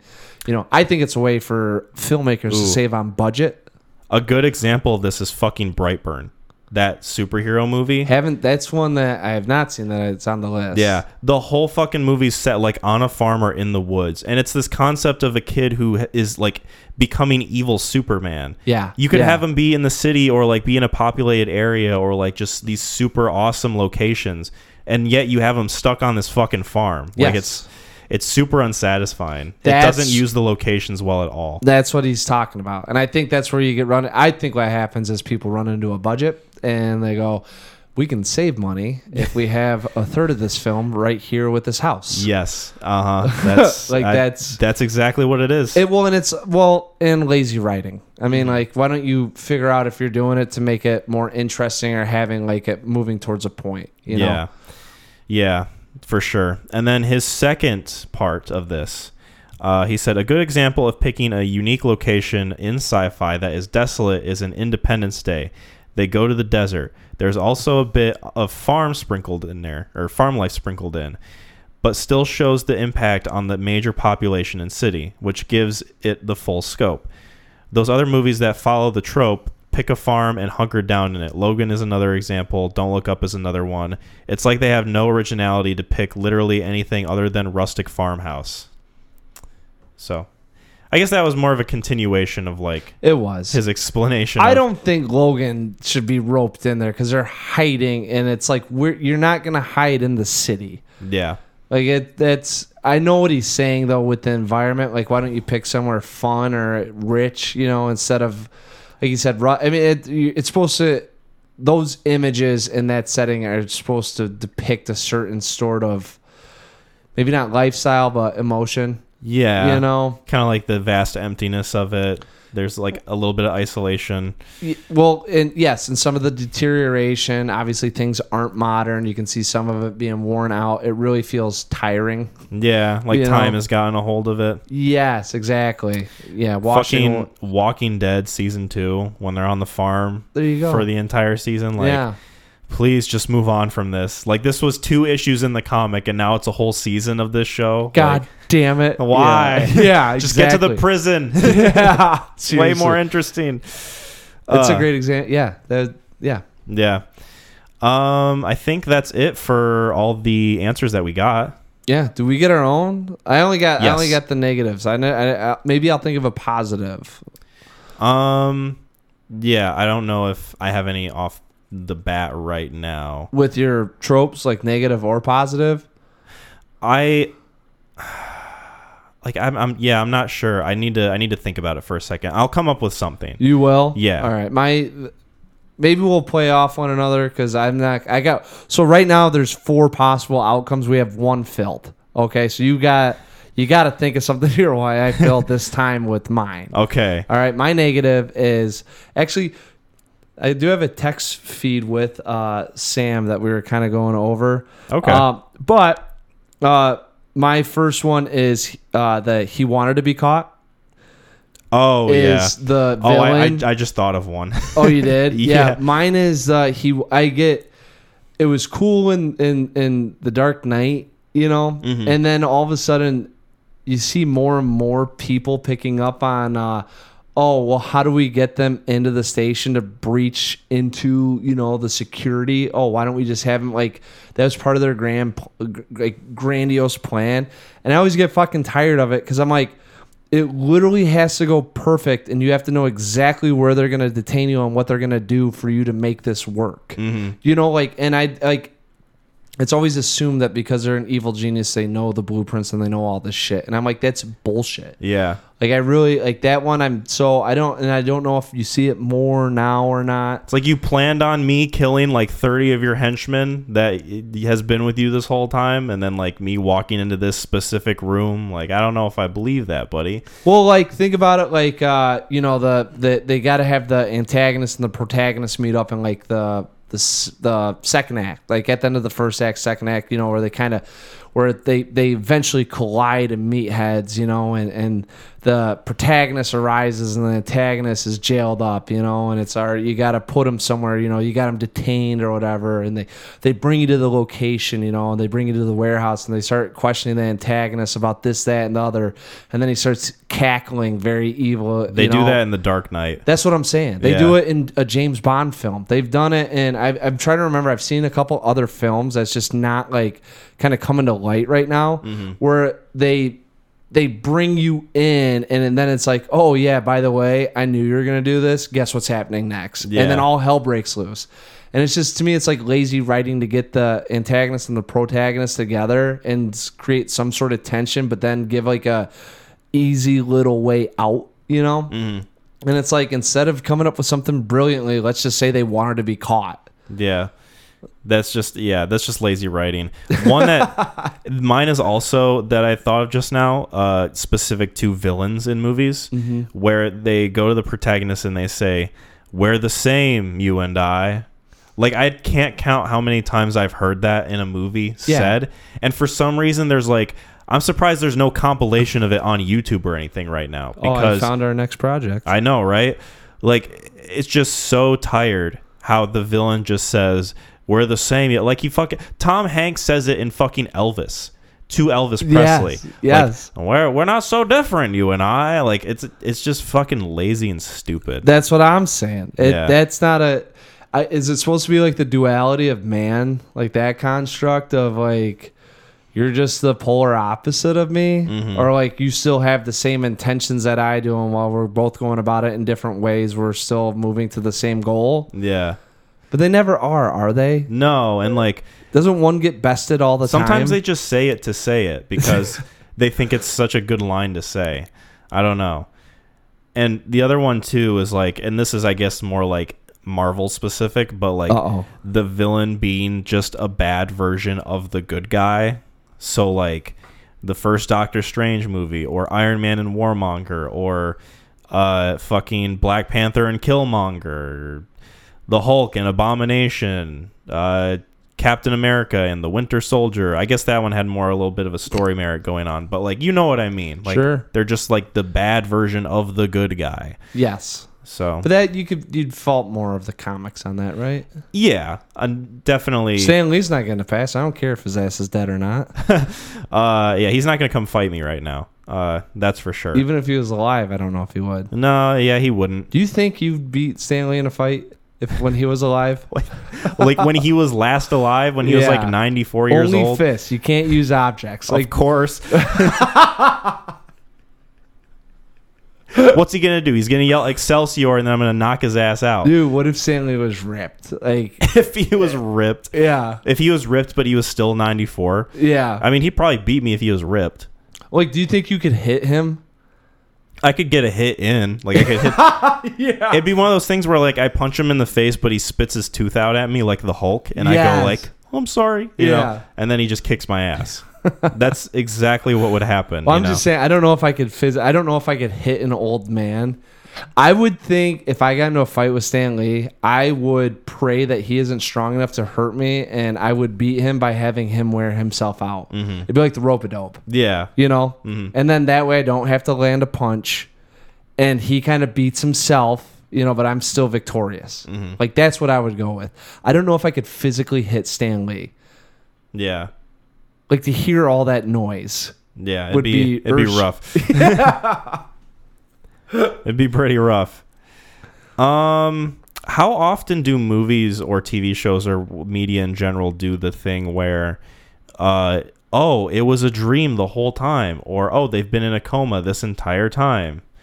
I feel like that's not super common, but that it's at least happened because Well, it's definitely been brought up before. You Can't wake up if you don't sleep. That's exactly. um, I don't. It it does happen. I think sometimes they are tastefully done, and then sometimes like you recognize they're in a dream sequence, and it's a little distracting. Mhm. I am trying to remember. There was a film that I wasn't. We we had to have watched not too long ago that had a couple dream sequences that actually played to a part. You know, I think if they're like they're tastefully done or they serve a purpose, Yeah. it's a pass. Mhm. I think if they use it for like a um, uh, jump scare, Mm. you know, and just have like uh, let's without actually endangering the protagonist, we'll have like this in here to freak everyone out, Yeah. you know, because we can't actually have anything happen. Then I think it's stupid as shit Yeah. you know and i that's what i'm saying this the other film i don't remember watching it but i feel like it served a purpose to where it was going hmm you know i don't know like the mummy 2 does it Just Okay. kind of drifts off There's a the movie. I think it's next with Nicolas Cage. Have you seen it? That is a really bad movie, and it's it does a version of that very poorly, and it it just pissed me off so much. I hate that movie because of what it did. wow Yeah, it just absolute garbage trash. Wow Uh, kyle yeah. i mean that's very strongly worded I know it deserves it. um, one I think maybe kind of a trope, kind of a cliche. Maybe you can tell me that I do like is uh, the Wilhelm scream. It's kind of become a novelty at this and I, I like when I hear it because it's just kind of funny, you know. yeah It's one of those things where like, oh, there's a there's the Wilhelm scream, yeah yeah yeah and some some movies use it obviously as like a comedic effect or like making fun of it. that's that's the issue i have sometimes I know. That's when I don't like, especially if a movie is not very self aware and they do it for tongue in cheek purposes. Mhm. That's when it really annoys me There's because it's it's distracting because it was an artistic choice that was done that doesn't fit in with what we're seeing. Yeah, a lot of the tropes I think about are ones that are sound effects specifically. So like if if someone throws an object in the background and then you hear a crash and then a cat go that I don't like. Yeah. That immediately takes me out of it cuz they include it in so many like serious movies where like if something if something crashes into something and you hear that same cat sound it's it just takes me out of it Yeah, or like there's like a baby crying sound effect that's very used like it's used in a lot of movies that I recognize and that takes me out. Like any sound effect other than the Wilhelm scream that I can recognize and that I've heard in other movies just immediately like pulls me out of the film. Hmm. So Yeah. So so, so kind of good, kind of not good. yeah, You mix your trope feelings in there. I did. It's Yeah. tangled in a bow, but I think you can untie it and see where the strings are attached. it you know? sounds like one string with a lot of other strings not attached. yeah, it's like one string with like five strings at the other end. Yeah, and then you snap the one string and it makes a Wilhelm noise as it falls. Yeah, it does. exactly. See, you're getting it. Yeah, you got it. yeah. Uh, Mac's picking up what I'm putting down. I for a good trope. Um, I think you know anytime where the I'll just say it. Anytime where the hero like swoops in and does something that's really um fantastic, you know, and then the sound comes with it. Like I don't, and I guess I don't know if you count that as a trope or not. Like I, Yeah, it can be. yeah, you know what I'm saying. It's kind of like it's standard in a lot of action films or something. Like I, I remember we were watching Pearl Harbor and they did something great, and then you know it's like at the hero's last little chance to do something, and then out of nowhere someone like like I guess Top Gun kind of comes into mind. Oh yeah. You know, not to give anything away, but there's like there's just there's scenes where something fantastical happens and then the music accompanies it. Mm. Dude, I I'm a sucker for that shit. Yeah. Like I've been yelled at not to clap in theaters. like it's By a JT, good friend, friend of the pod, or no, he I've never cla- I don't know if I I don't think I, I would with him. I bet you I'd get pretty close and then like kind of side eye him. Be Yeah. like all right, like He'd- he's not gonna. he's giving you the look. Yeah, He's giving you a little bit of sass with his eyes. yeah. Hey man, like let's not go that route. No, I got we watched uh, Pearl Harbor on VHS when it first came out, and uh, we were watching it, and me and my mom something great happened. You know that, and w- we were in our house and started clapping, and my brother's like, you know, what? Why? Yeah. Like that's really annoying. And then so I never really thought of it. I was like, dude, F you, like that's how I feel. I'm gonna clap. You know? That's how I express myself. yeah, well, and then we we were in a so a lot of people complain about it on podcasts and stuff. And I remember being in a theater one time where something fantastical kind of happened, but I didn't necessarily agree with the clap. And mm. people started clapping, and I was like, "Phew, the audacity. and then I recognized I was like, I need to control myself if a clap's earned. Yeah, Like, right. Because everyone's like, they don't, they don't, they can't hear you when you clap. It's like, I'm, dude, I'm not doing it because like for the director, like, marvelous, marvelous. You know, it's Mm. just like, oh, great joy. You know, like that's how I express myself when I see something awesome happening Yeah. uh, with a good clap. But I've refrained, and I understand that there are viewing audience members, and no one can hear you clap. So, you know, politely go fuck off, but I won't do it. And there you have it.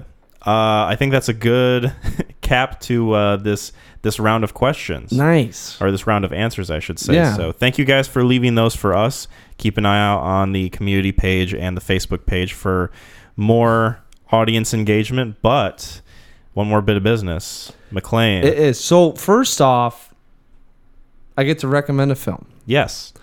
All right. First off, are we? Is there anything in theaters that we're debating on seeing? Um. Well, I figured. So the next episode will be episode fifty, and by the time that gets recorded, I don't think Barbie or Oppenheimer will be out yet. Not so I'm quite yet. I'm thinking episode 51. We could squeeze those two in, possibly, if if at all possible. Otherwise, we could do like a one one episode, the other the next one, whichever fits best with our viewing schedules or whatever works best for the both of us. Um, just thought about a really. Yeah. It'd be interesting. I don't know. Pause. Uh, well, it you would be totally geeked to do it, and it definitely fits in with it being the fiftieth episode. Okay, well, go with that then. I don't. Yeah, but we got to break it up. We got to break it up. Why is it like a trilogy or something? Uh, or are you? Oh, I think I might know what you're talking about. you got the sound effect? Da da da da da da da. That's not it. It's not it. It is not a movie. Oh, oh. What are you thinking? Breaking Bad? Ooh, I don't know. I don't. uh, That's what I'm saying. It would just Ooh. it fit in so well with it being episode 50. I know, but like, oh, there it is. uh, we don't have to do it. We don't have to do it. Let's I- save it for another time. Okay. Let's save it for another. We've been talking about doing Breaking Bad forever now, like Oh, since we've I started. wish we would have thought about episode 50 and 51. I know. The only thing the only thing that I'm hesitant by it is because Megan and I have been watching Breaking Bad and we need to start season 5 and there's 16 episodes and we watch it so infrequently that I don't want to have to watch it without her and then have to go back and watch it with her having like too much Breaking Bad, That's you know? what, well. That's what I was saying. One through. Anyways, we'll we'll figure out a different time for it. yes. Yeah. So let's it'll- let's hold off on that if that's all right. Oh yeah. Okay. Oh yeah. Um. So I kind of But to to be determined, Breaking Bad episode is coming. it. Yes, I was about to say I got. uh You know, I'm trying to think of something that we haven't seen. There is a movie now. I'm. I, I'm so torn with some of the films because I want to see something I I haven't seen, but they're all bad. And then the movie that I want to recommend's not good. also bad. Yeah, so I'm not really going great on this train of things to watch, and it. I kind of want to keep going with the space theme. Okay. There's this movie that. Do we do a bad movie or not? That's up to you. That's up to you. You're I'm, not. You're not. You're not helping me out at all. I'm down. this. I'm down with anything, my guy. Yeah, You recommend uh you recommend torture porn, I'll watch it. it's gonna. I'll try to. you won't Oh, be able to say that I didn't try. Yeah. Uh. Okay, we're just gonna do it. If we we we the second film will be TBD. Okay. we'll say. I don't. I do have two films that would pair up together. Um, but I want to recommend the one now, and then we'll leave it open because I know Mission Impossible is coming out Yeah. um, on the 14th. I don't know if that's something that we need to see, or if we just wait till Oppenheimer for our film. Anyways, we're gonna watch Mission to Mars Mission to Mars. Okay. with Gary Sinise and Tim Robbins and Don Cheadle. Mission to Mars. I watched this on a plane recently, and I Put it I've in my search history so I can have it pop never up. been more flabbergasted with a film.